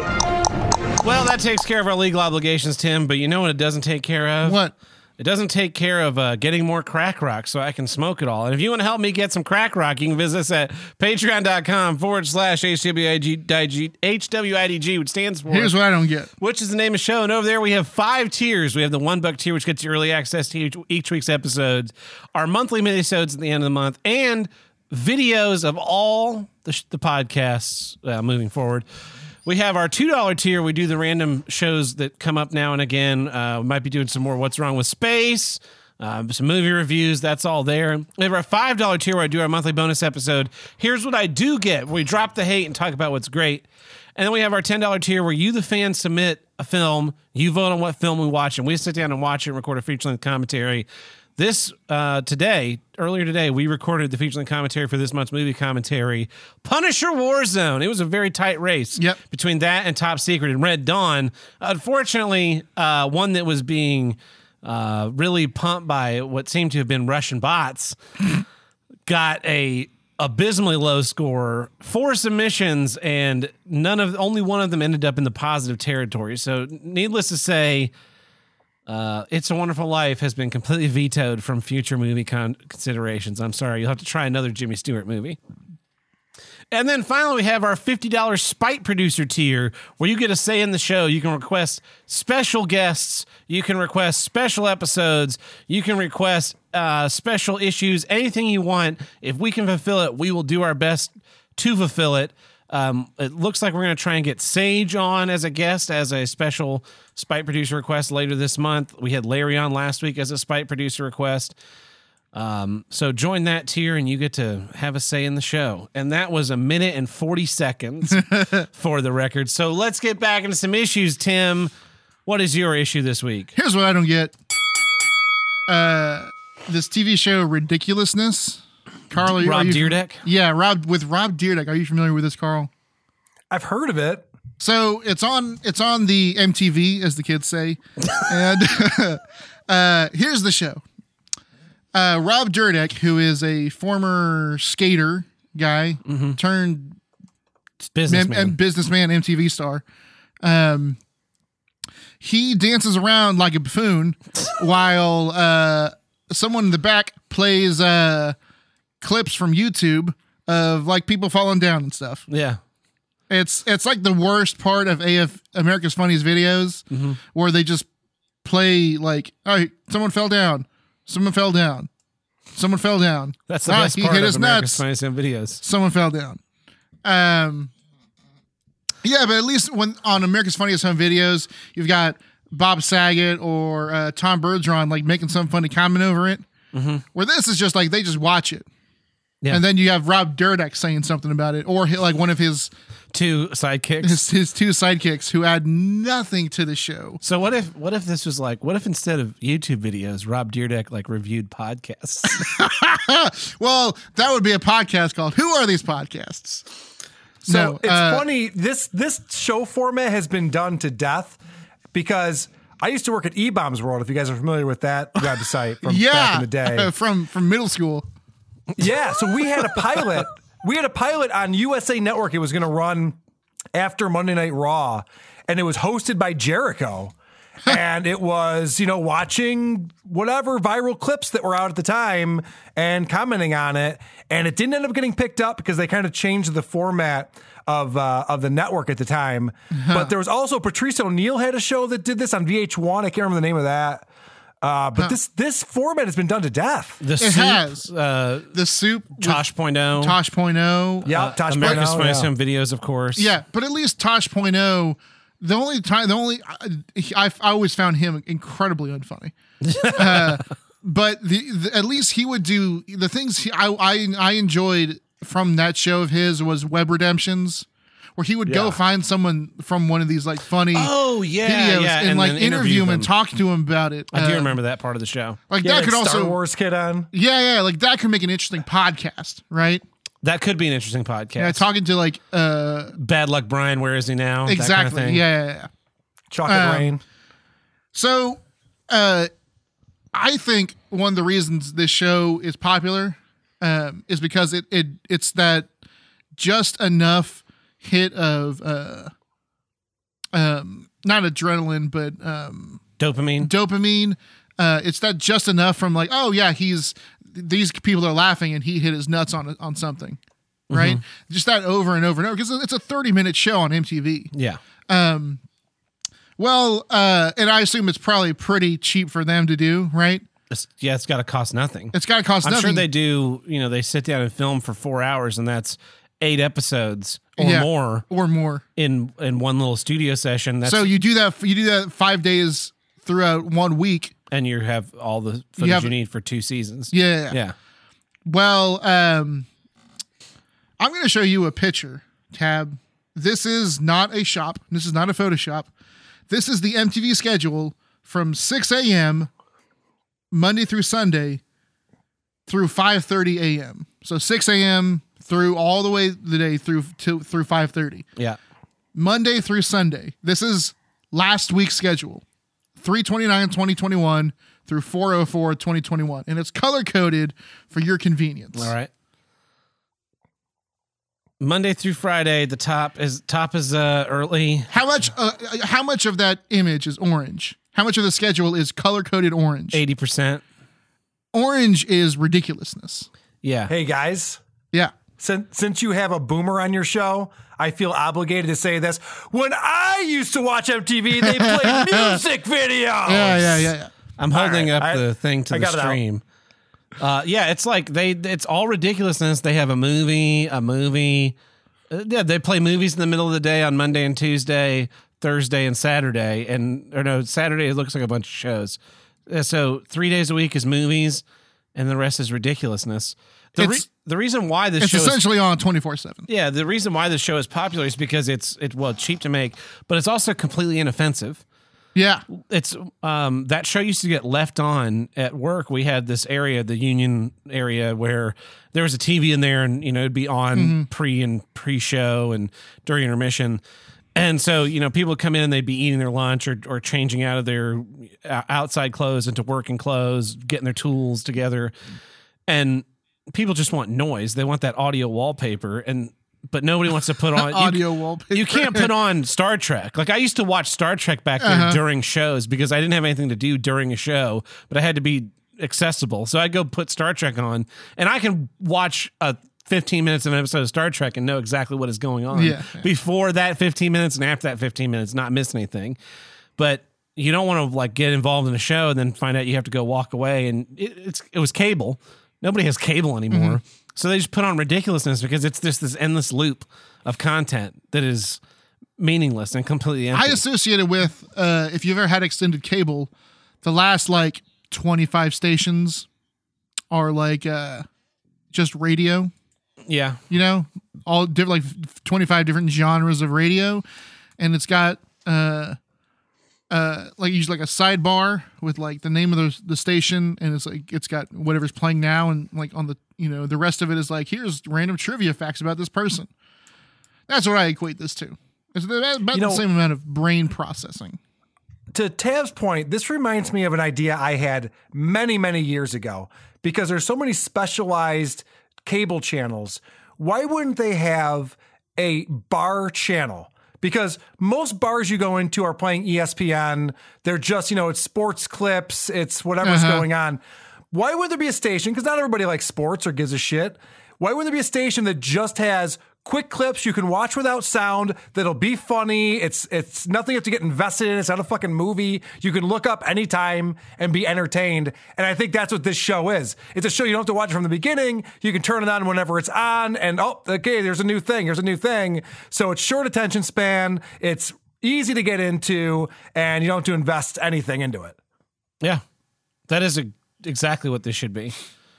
I looked at it, so there are 628 episodes of ridiculousness at half an hour a piece that you can put 48 episodes on a day. Yeah. There are 13 days of ridiculousness available. So if you watched MTV every day and just watched ridiculousness, you could probably watch about 2.5 weeks before you saw a repeat. Yeah. Yeah. And even then, your brain would probably be so rotten by then people you wouldn't even recognize it. Yeah. Yeah, well, it's no different than The Simpsons on FXX. I guess, or the thing, because I think we all of us have something that that is like this, right? The guilty pleasure kind of thing, the trash show we watch because it's for some reason we find it fascinating. Sure, yeah, I don't call them guilty pleasures. We had to talk about this. Yeah. I don't like that term. Well, yeah, I don't feel guilty about any of it. To me, that show is Storage Wars. Like I would watch. I started out watching Storage Wars just because that was what was on at 3 in the morning when I was just wanted something on TV. Yeah. And then it started to be, if I was scrolling through channels and saw Storage Wars, I would decide to watch it. Yes. And then it was like, oh, it's Monday night, 7:00, time for Storage Wars. You know, for me, it's Law and Order SVU. Yeah, and you could. What was Storage Wars on? A&E. Anytime you switch over that, you good chance you'd catch Storage Wars. Yeah. And is that on TNT? It's on USA or ION. Yeah. Yeah. To switch over, probably gonna get to watch Law and Order. Yeah. I finally got to see the episode where Ice-T berates that guy for being gay. There's a clip that's pretty popular. And it's Ice-T talking to a suspect, and he goes, "No, man, I have sex with women and relations with men.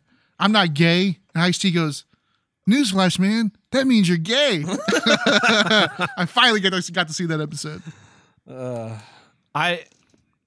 It is a weird show. Yeah, it's a weird show in that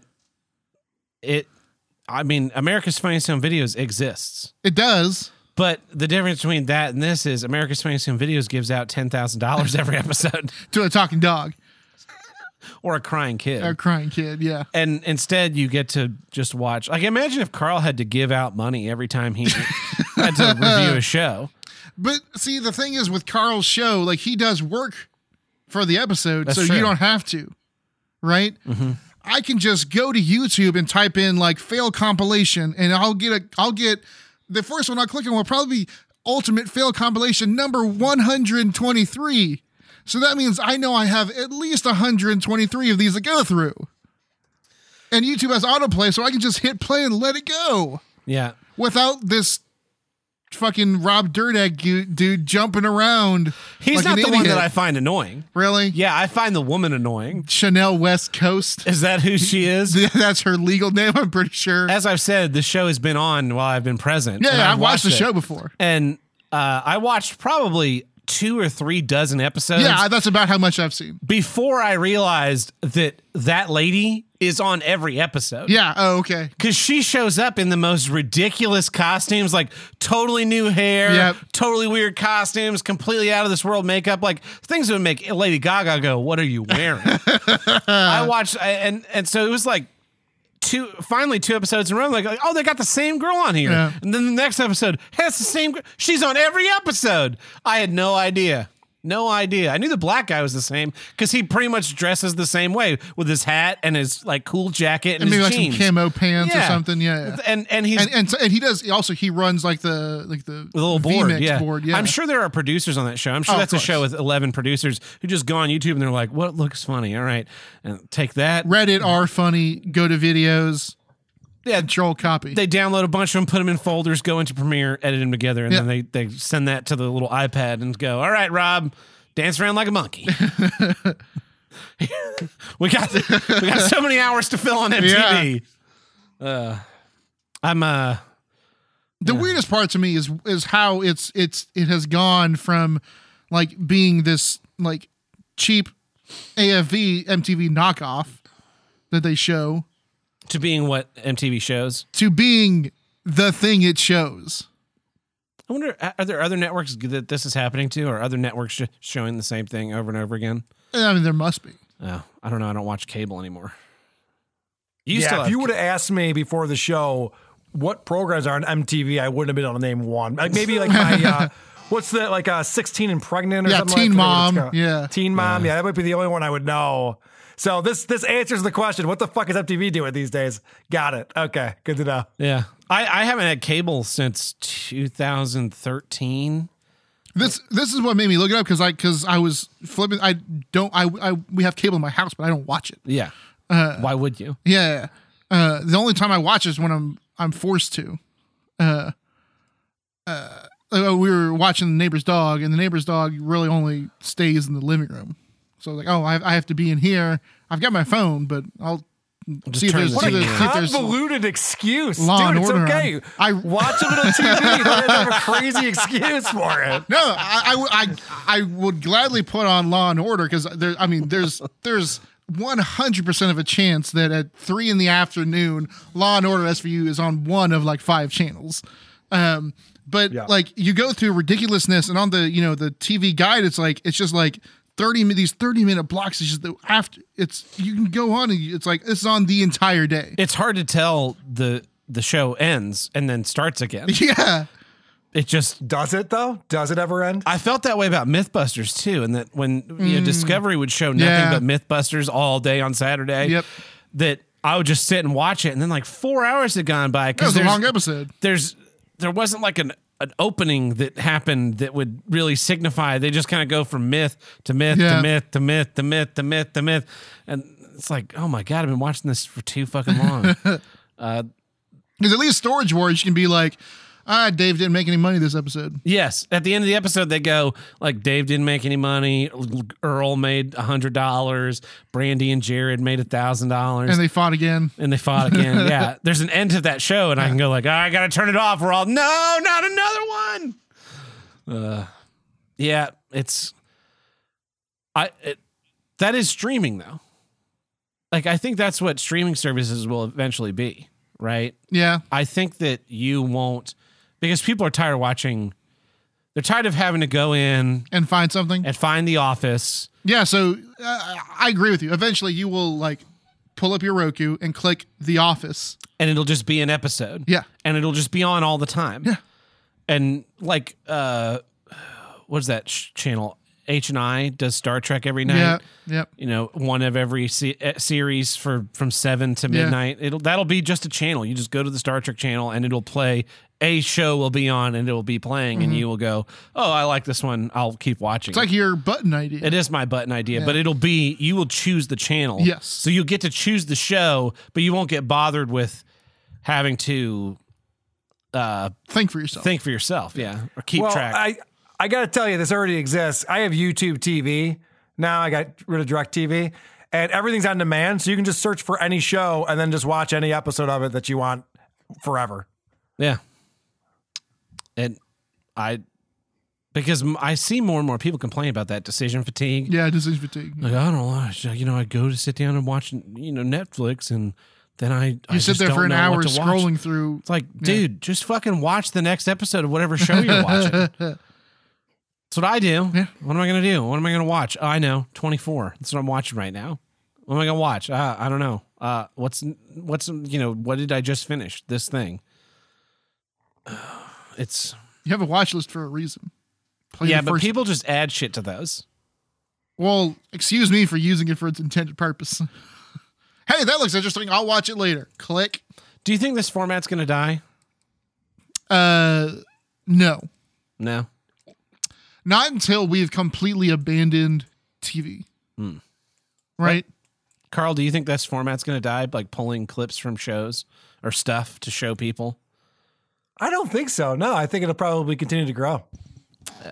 I agree. I do think it's going to continue on forever because of the, like, at its base, it's a very simple thing to just set up and do. But also, like, as we age, right, we're pretty up on the internet stuff. Yeah. We're falling off now. Yeah. How many TikToks have you ever watched? Whatever's just shown up on other platforms. Exactly, right? Yeah. This is the exact same thing. Yeah. Right? This is for people like my dad who visit Facebook and that's it. You know, he checks his email and visits Facebook, or maybe he'll you know, find a song on YouTube. Right? That's the extent of his internet, like, seeking. And so if he can turn the TV on, which he knows he knows how to use the TV, and this show has on with this nice, you know, hip young guy going, hey, look at this guy hitting his balls. I actually think that might be a bigger future of content, right? Yeah. Where instead of aggregating.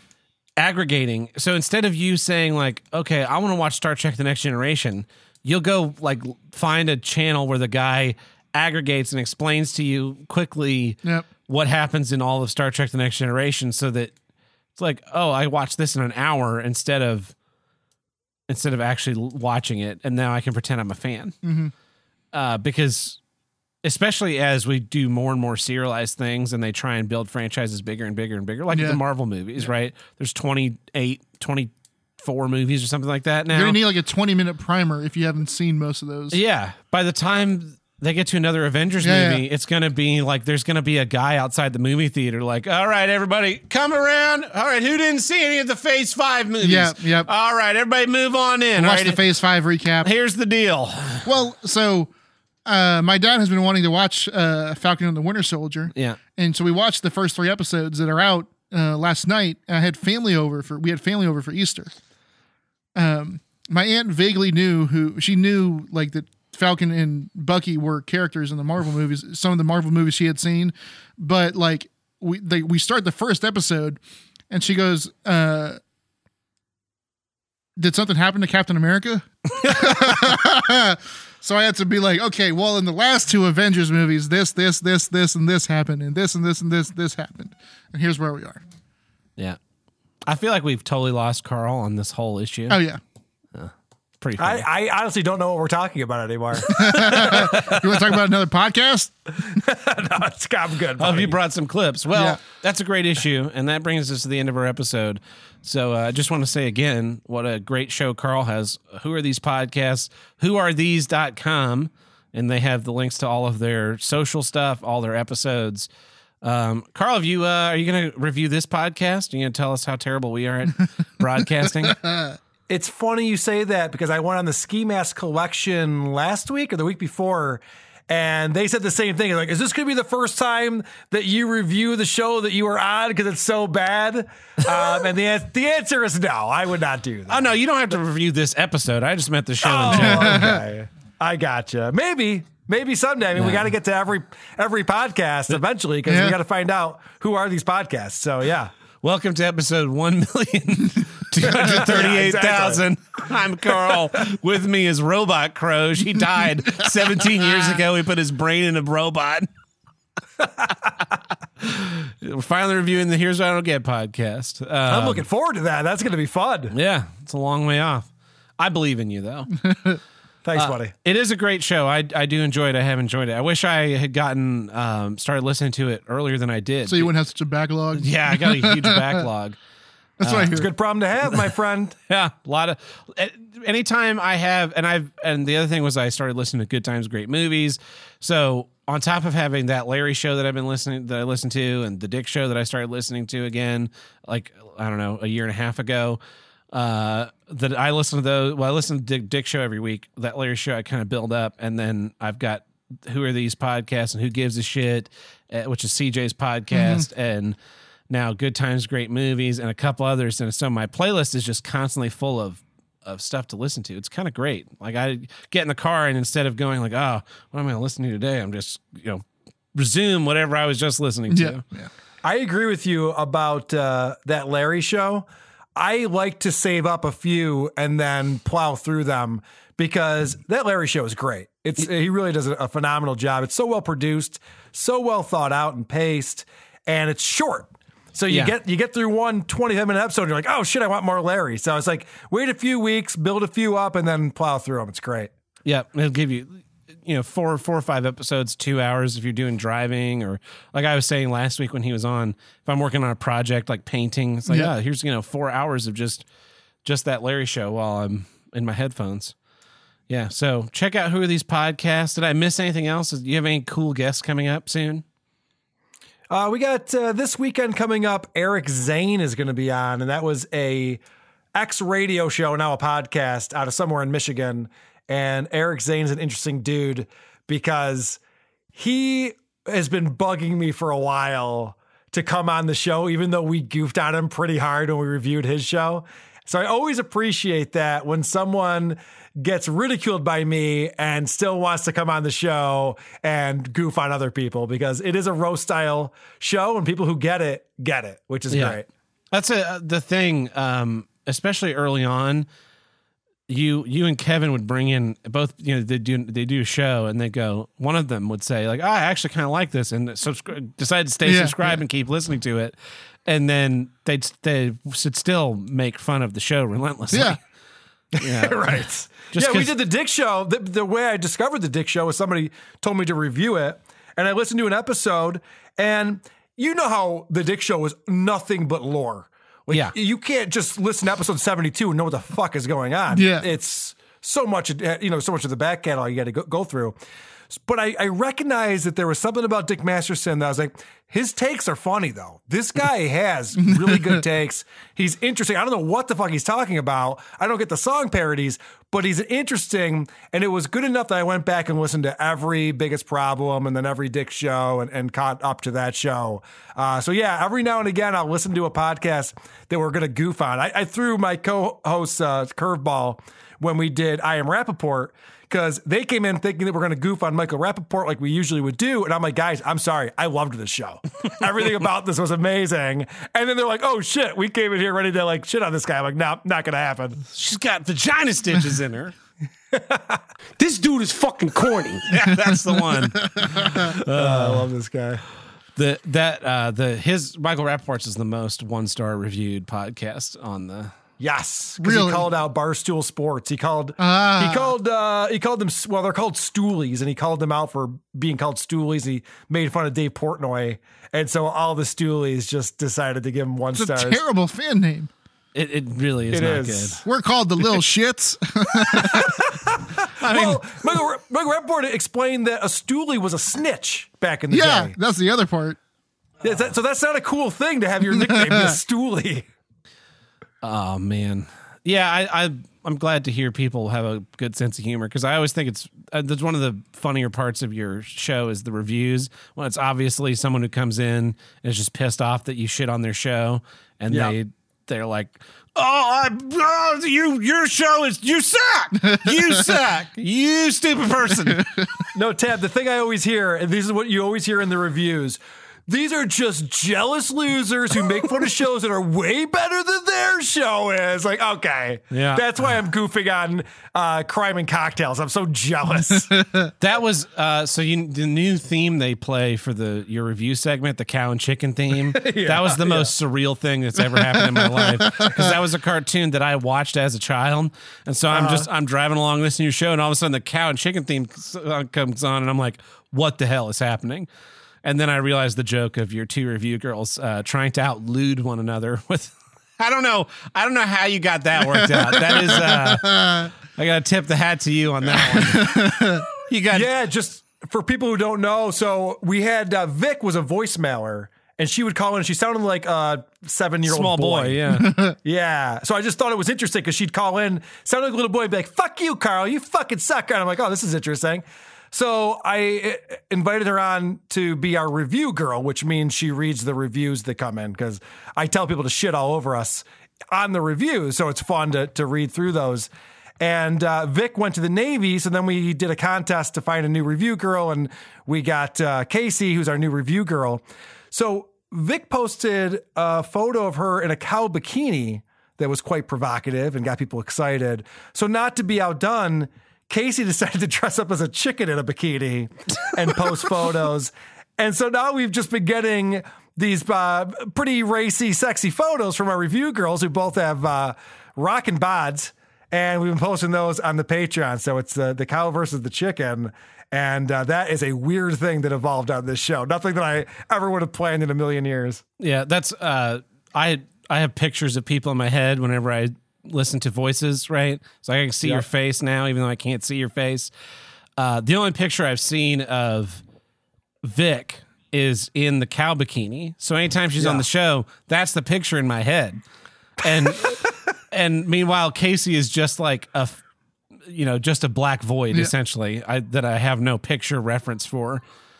She's never shown her face. Yeah. Well, I guess I'll never know. Unless I go and join your Patreon, which I should do. You should do that for sure. You'll get all the bikini pictures if you join our Patreon. But so Casey has never shown her face, and I asked her why that is. She works for a university, and it's quite liberal. So she's like, if people found out I was associated with your show, I go, okay, enough said. Get it. You got it. Yeah. No problem. Carl, I want to thank you so much for joining us on the show this week. I'm glad you could be here. Thanks for having me, guys. And it was nice to talk to both of you. We're going to do the same thing that everybody does now, which is listen to voicemails after I play the closing theme. So you can split if you have other things going on, unless you want to listen to some voicemails. I am going to boogie, but I hope that there's more voicemails talking about how they found your show through Who Are These Podcasts. Yeah, that would be great. Well, thank you, Carl. Cool. And man. Godspeed. Thank you so much for having me. The fucking thing sucks. Well, this has been Here's What I Don't Get. I'm Tab Burt. I'm Tim the Handle Breaker. We'll catch you guys next week. See ya.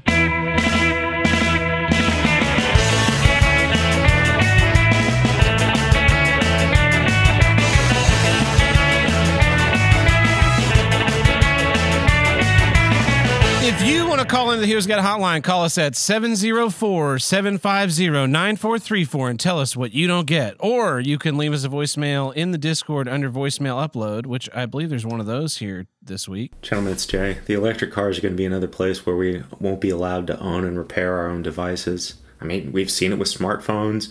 We've seen it with everybody's least favorite computer maker, Apple.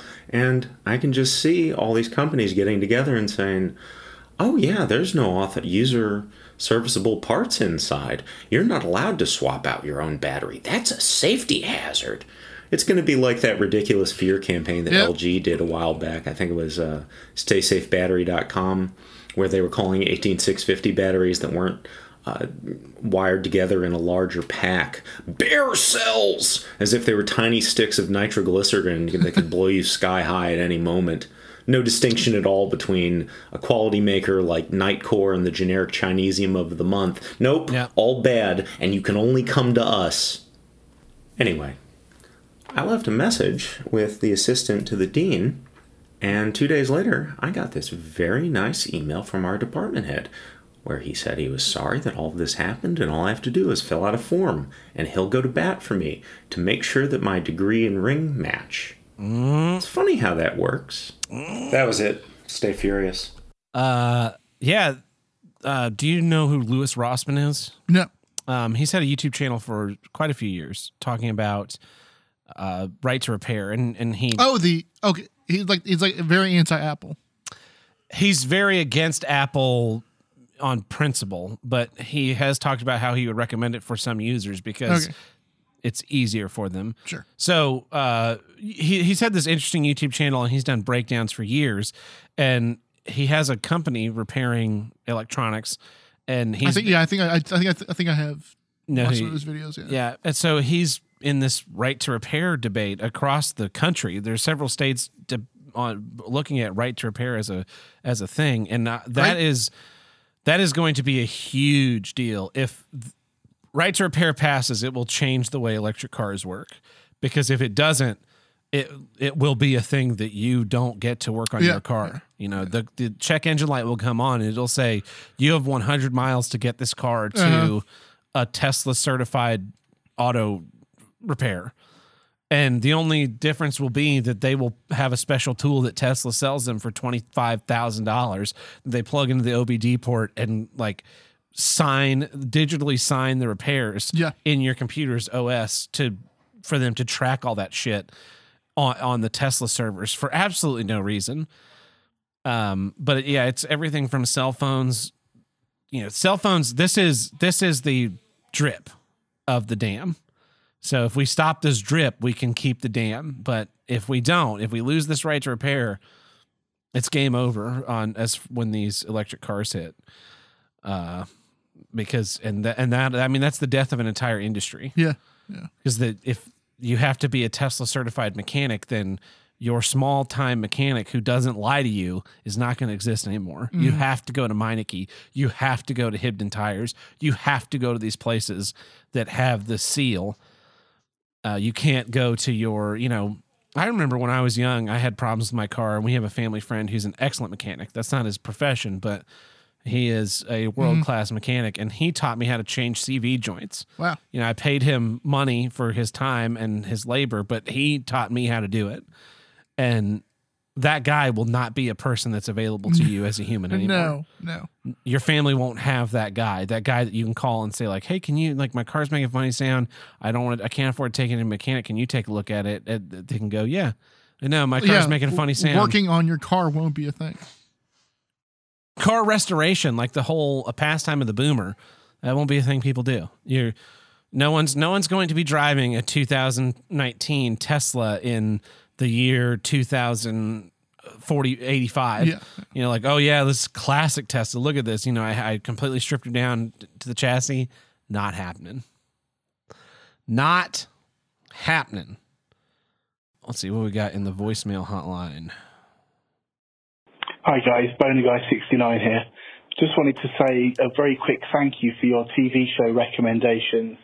Most recently, Forged in Fire from Tim, which is a fantastic show and has a lot of spin-off shows as well, only one of which I've enjoyed so far, which is the Knife or Death competitive chopping spin-off show, also very funny.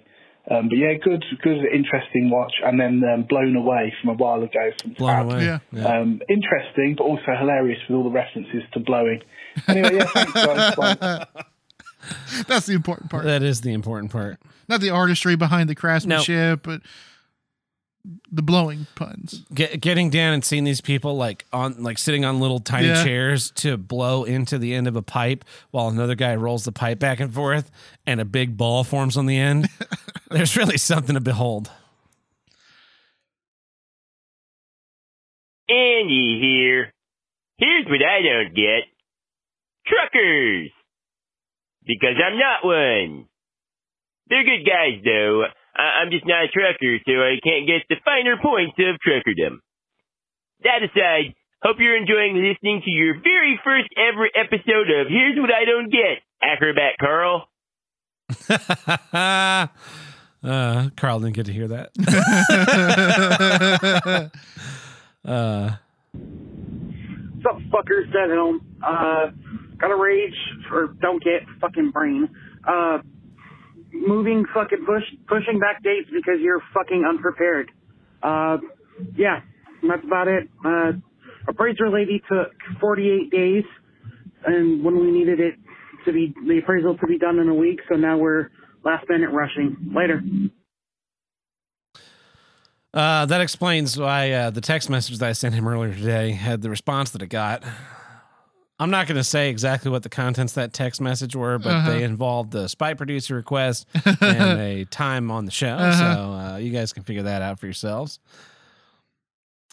We looks like, I think, one more from Andy. Here's what I don't get. When people answering questions on products on Amazon, explain how they don't know the answer. God damn it. Yeah. If you don't know, why are you compelled to type anything? Yeah. You think it's your personal duty to provide a response to every question asked? I probably brought this up on the... part fit a 2001 Mustang GT? I don't know. I don't drive cars. Yeah. Yeah. People that think that everything is for them. This camera can handle. I don't own a camera. Does this butt plug have proper safety mechanisms to prevent getting stuck? Oh, hey, Amish, would you like to ride on my buggy? It fucking infuriates me. Just don't answer. I can't tell you how many questions I've seen on Amazon where it's like, does this thing have this feature? And then the answer is something like, I don't know. I don't use that feature. I don't use that feature. No, the one that I was thinking of was, it hasn't gotten here yet, but I'll let you know when it has. And then, of course, they never updated it. Of course not. Because what happens is Amazon emails you after you've bought a product and says, someone has a question, can you answer it? And you click the button, and then they think they have to put, I don't know. But the correct response is to close the fucking window because you have nothing to add to the conversation. Yeah. Because not only did that person that asked the question get an annoying email, but now me, a third party, just looking for questions is like, this is a good, I also have this question. Click. I don't know. I don't know. Shut up. And you can't reply to those people. No. They need a reply function so I can go in there and reply and go, you are a dumb, worthless fucking asshole. Stop talking to people. Or just some kind of thing where you can get flagged so many times and then Amazon stops asking you questions about the products you buy. Yep. Ask me questions about the products I buy. I will give insightful answers when I have them.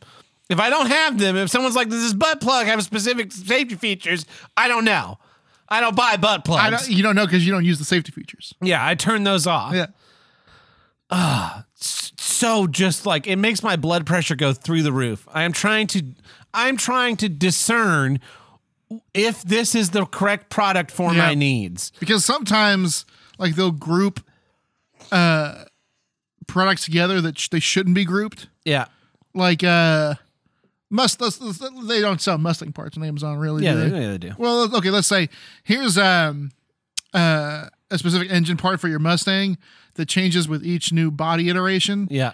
But Amazon will have all 4 or 5 body iterations on the one page and all the reviews collated under that one page. Yeah. So all the reviews for all the 4 or 5 different body styles are all mashed together. Yeah, so it's a 5-star product, but it's actually 4 different products. Yes. Yeah. When I just bought a printer this week and I was shopping for the printer and I cannot fucking tell you how many printers I looked at. My question, #1 question on printers, what type of cartridge does this take? Yeah. Because I need to know the cartridge type so that then I can then go into Amazon and say, like, the L103, brother L103 XL cartridges. And then, bloop, it pops up. The 103 is, see what the prices are. Because that's what I'm shopping with printers, right? I'm shopping the printer itself price, and I'm also shopping the ink price. I'll pay a little bit more for a printer that I can get cheap ink for. Yeah. And I won't buy a printer that I can't get cheap ink for. It's a one-time cost versus, like, I need to keep refilling. Yeah. This. So I can't tell you how many fucking printers I looked at where there was a question of, what kind of printer, what cartridges does this one take? Someone trying to do what shopping the way I'm shopping, right? Because for whatever reason, the description doesn't say this printer takes the standard brother XL103s or the HP 27102s, 27105s, 27106s.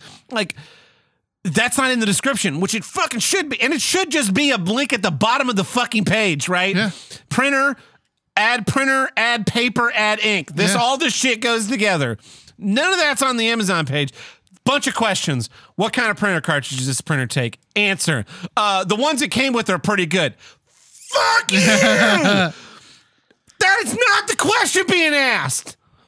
That is not the question being asked. Shut up and mind your own business. Oh, the ones that came with were good. Thank you. Thank you for that stellar contribution, Mark. It makes me want to just like screech into an abyss. Hurl a baby off a cliff. Yeah, I just want to hunt those people down, like the end of Jay and Silent Bob the movie. Like knock on their door and like, are you a Teddy Destroyer 2721? And yes, did you reply on this Amazon post about this specific Mustang part? I don't know. Yes. All right. And then I pull a stick out from behind my back and just whack him right in the head. Bam! Right in the forehead. Ah! Why did you do that? I don't know. And then I just walk away into the distance. Nice. Except then I have to turn right around and go, oh, wait. Did you also answer on the brother printer? You didn't know what kind of printer cartridge it has? Yeah. Wham! Right in the head again! Why did you do that?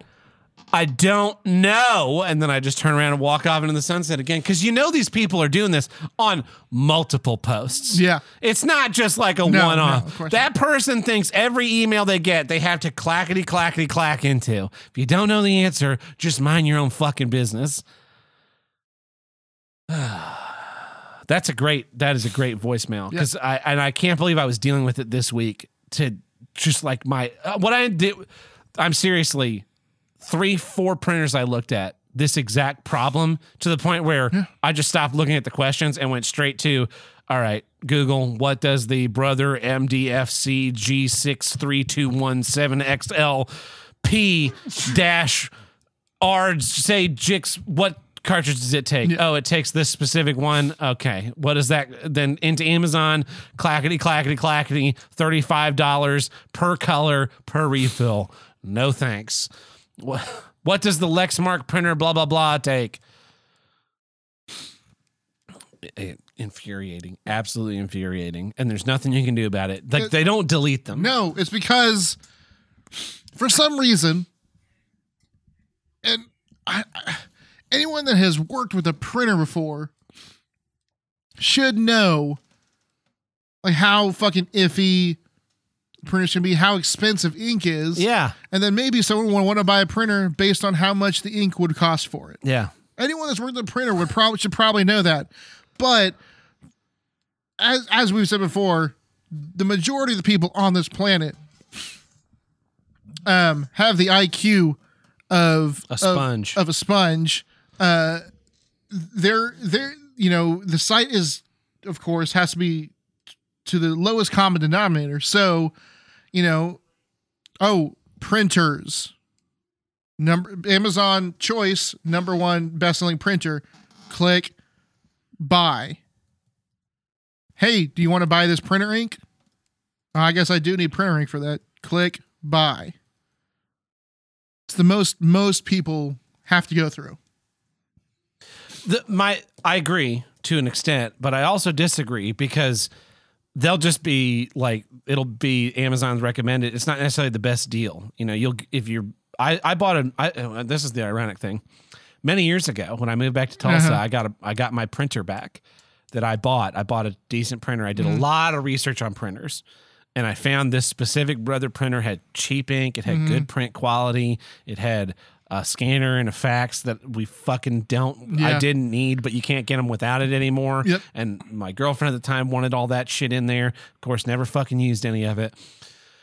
And then she just left it on without checking the ink for 6 months while it went through its auto clean cycle and dispensed all the ink out of the fucking cartridges. And then the tubes were empty, so I couldn't get the thing to work again. And I smashed it with a hammer. Yeah. I think a lot of people remember that story, right? I ended up buying that exact same fucking printer again. Because that's the only printer on earth. And I think I paid more for it this time than I did the first time. Because it's now no longer an item that is just made. They've moved on to the new model, which takes dumbass ink that costs money again. Yeah. But that model, you could just buy ink for fucking nothing. I bought two refills for this printer. $14. Yeah. It's mind-blowing how cheap the ink for this printer is. That's why I was so upset that it wouldn't work. That's why I put so much effort into fixing it as opposed to just throwing the goddamn thing away. Each pre-branded color refill is like $40 at least per color.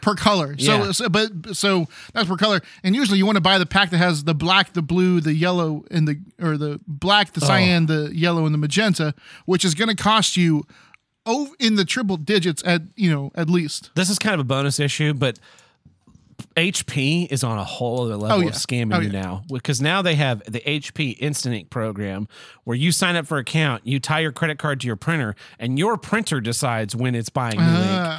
So ink just fucking shows up on your doorstep like, why the fuck is this? And why did my credit card charge $135? But the best part is, it comes with a year of free ink. Yeah. Amazon or the HP printer you buy, it comes with a year of free ink, and you don't have to pay. But then at the end of that year, it starts charging you. Well, if you cancel your Instant Ink subscription service, they stop letting your printer print stuff. This is way worse than back in the day when HP cartridges would just not let you print black and white images because cyan is in there and it uses it as a toner at like 1% to drain that ink cartridge and to fuck you when you need to print something black and white, which is another feature of this Brother printer when I bought it back in the day was you can print black without the other three colors because we're not using those to add contrast. Fuck it. They will screw you with that, which is just obscene in my opinion. Yeah. And there was some new printer that I saw a commercial for where it just has tanks and you get like big syringes of ink and just shoot them in there. And it's like, it's the always ink thing. And there's a very, very obvious like picture on the side of the box. I'm not pronouncing picture incorrectly. I'm talking about a tub of ink, if you will, that you can look and see the water line on all of these tubs to say, oh, black's getting low. Let me get my big syringe and, or I don't know, maybe you pour it in there with a pitcher. I don't know. It is. All I know is that printer ink at one point was the most valuable liquid on earth. Yes. It's a huge scam. When I was in college, my first year in college, I bought this Canon printer because it was $19.99 maybe on Amazon. And I bought it, and I had it for 3 months, and it ran out of ink. So was it one of those shitty laptop printers where you had to put one page at a time? No. It was a Canon, so it had a maybe 20 sheets. Yeah. And you loaded in the top, and they came out the bottom. So then I bought new ink for it. Ink was obscene; it was $50. Yeah. So I bought a thing of ink that was $30. That of course didn't work. And so I decided. The idea that Canon had with this printer was I'd buy a $19 printer and then I'd pay $60 every time I needed new ink. Yeah. But it came with 3 months ink, so I just threw it in the dumpster and bought another $19 printer on Amazon. Yeah. And this was an Amazon was like really getting peppy with the shipping, so you get shit same day. So I threw it away, ordered a new Canon printer, same one, Pixma something, loaded it up. Used it for 3 months. Yep. It ran out. Threw it in the dumpster. Or I ordered. I think I was on my fourth printer, which still had ink in it, but I still threw it away when I moved out because I didn't need a printer for 6 months, and I figured, I didn't need a printer over the summer. I figured I'll buy a new printer next year. Yep. And it's just like, man, how much money? Because the idea was to sell the printer at a loss, and then you make it up, recoup it in ink that I can only buy from you. Well, how much did you guys lose, Canon, you motherfuckers? I gamed your system. Yeah. You weren't expecting that. They should, if you're going to do that, if you're going to sell the printer at a loss, you should make it the same price as the ink. Because if it was a $50 printer or $50 in ink, I'd probably just buy the ink over and over again. Yeah. I might go either way. Maybe make it $5 more than the ink. I'd be on a teeter-totter there, but do I buy ink? Do I buy a new printer? Do I buy ink? Do I buy a new printer? But you sell me a printer for $20 and ink for $60. It's a no-brainer. No-brainer. This thing's trash. It's a one-use printer. Thank you. Yep. And that was the beginning of my true hatred of printers, which is now just a white-hot star of rage. Yeah, yeah. Well, thank you, everybody. Glad we got to bring in that bonus issue of printers. Be sure to check out Who Are These Podcasts, whoarethese.com. Thank you for supporting the show on Patreon and listening to us. And go fuck yourself to that guy who decided that I was huge bitch or whatever. Faggot. I was a faggot. Crybaby faggot. Childless faggot. Yeah. I'm sorry we're childless faggots. We'll try and have kids. That way we can get some new hosts in here. Yeah. It's going to be tough, though, with just the two of us.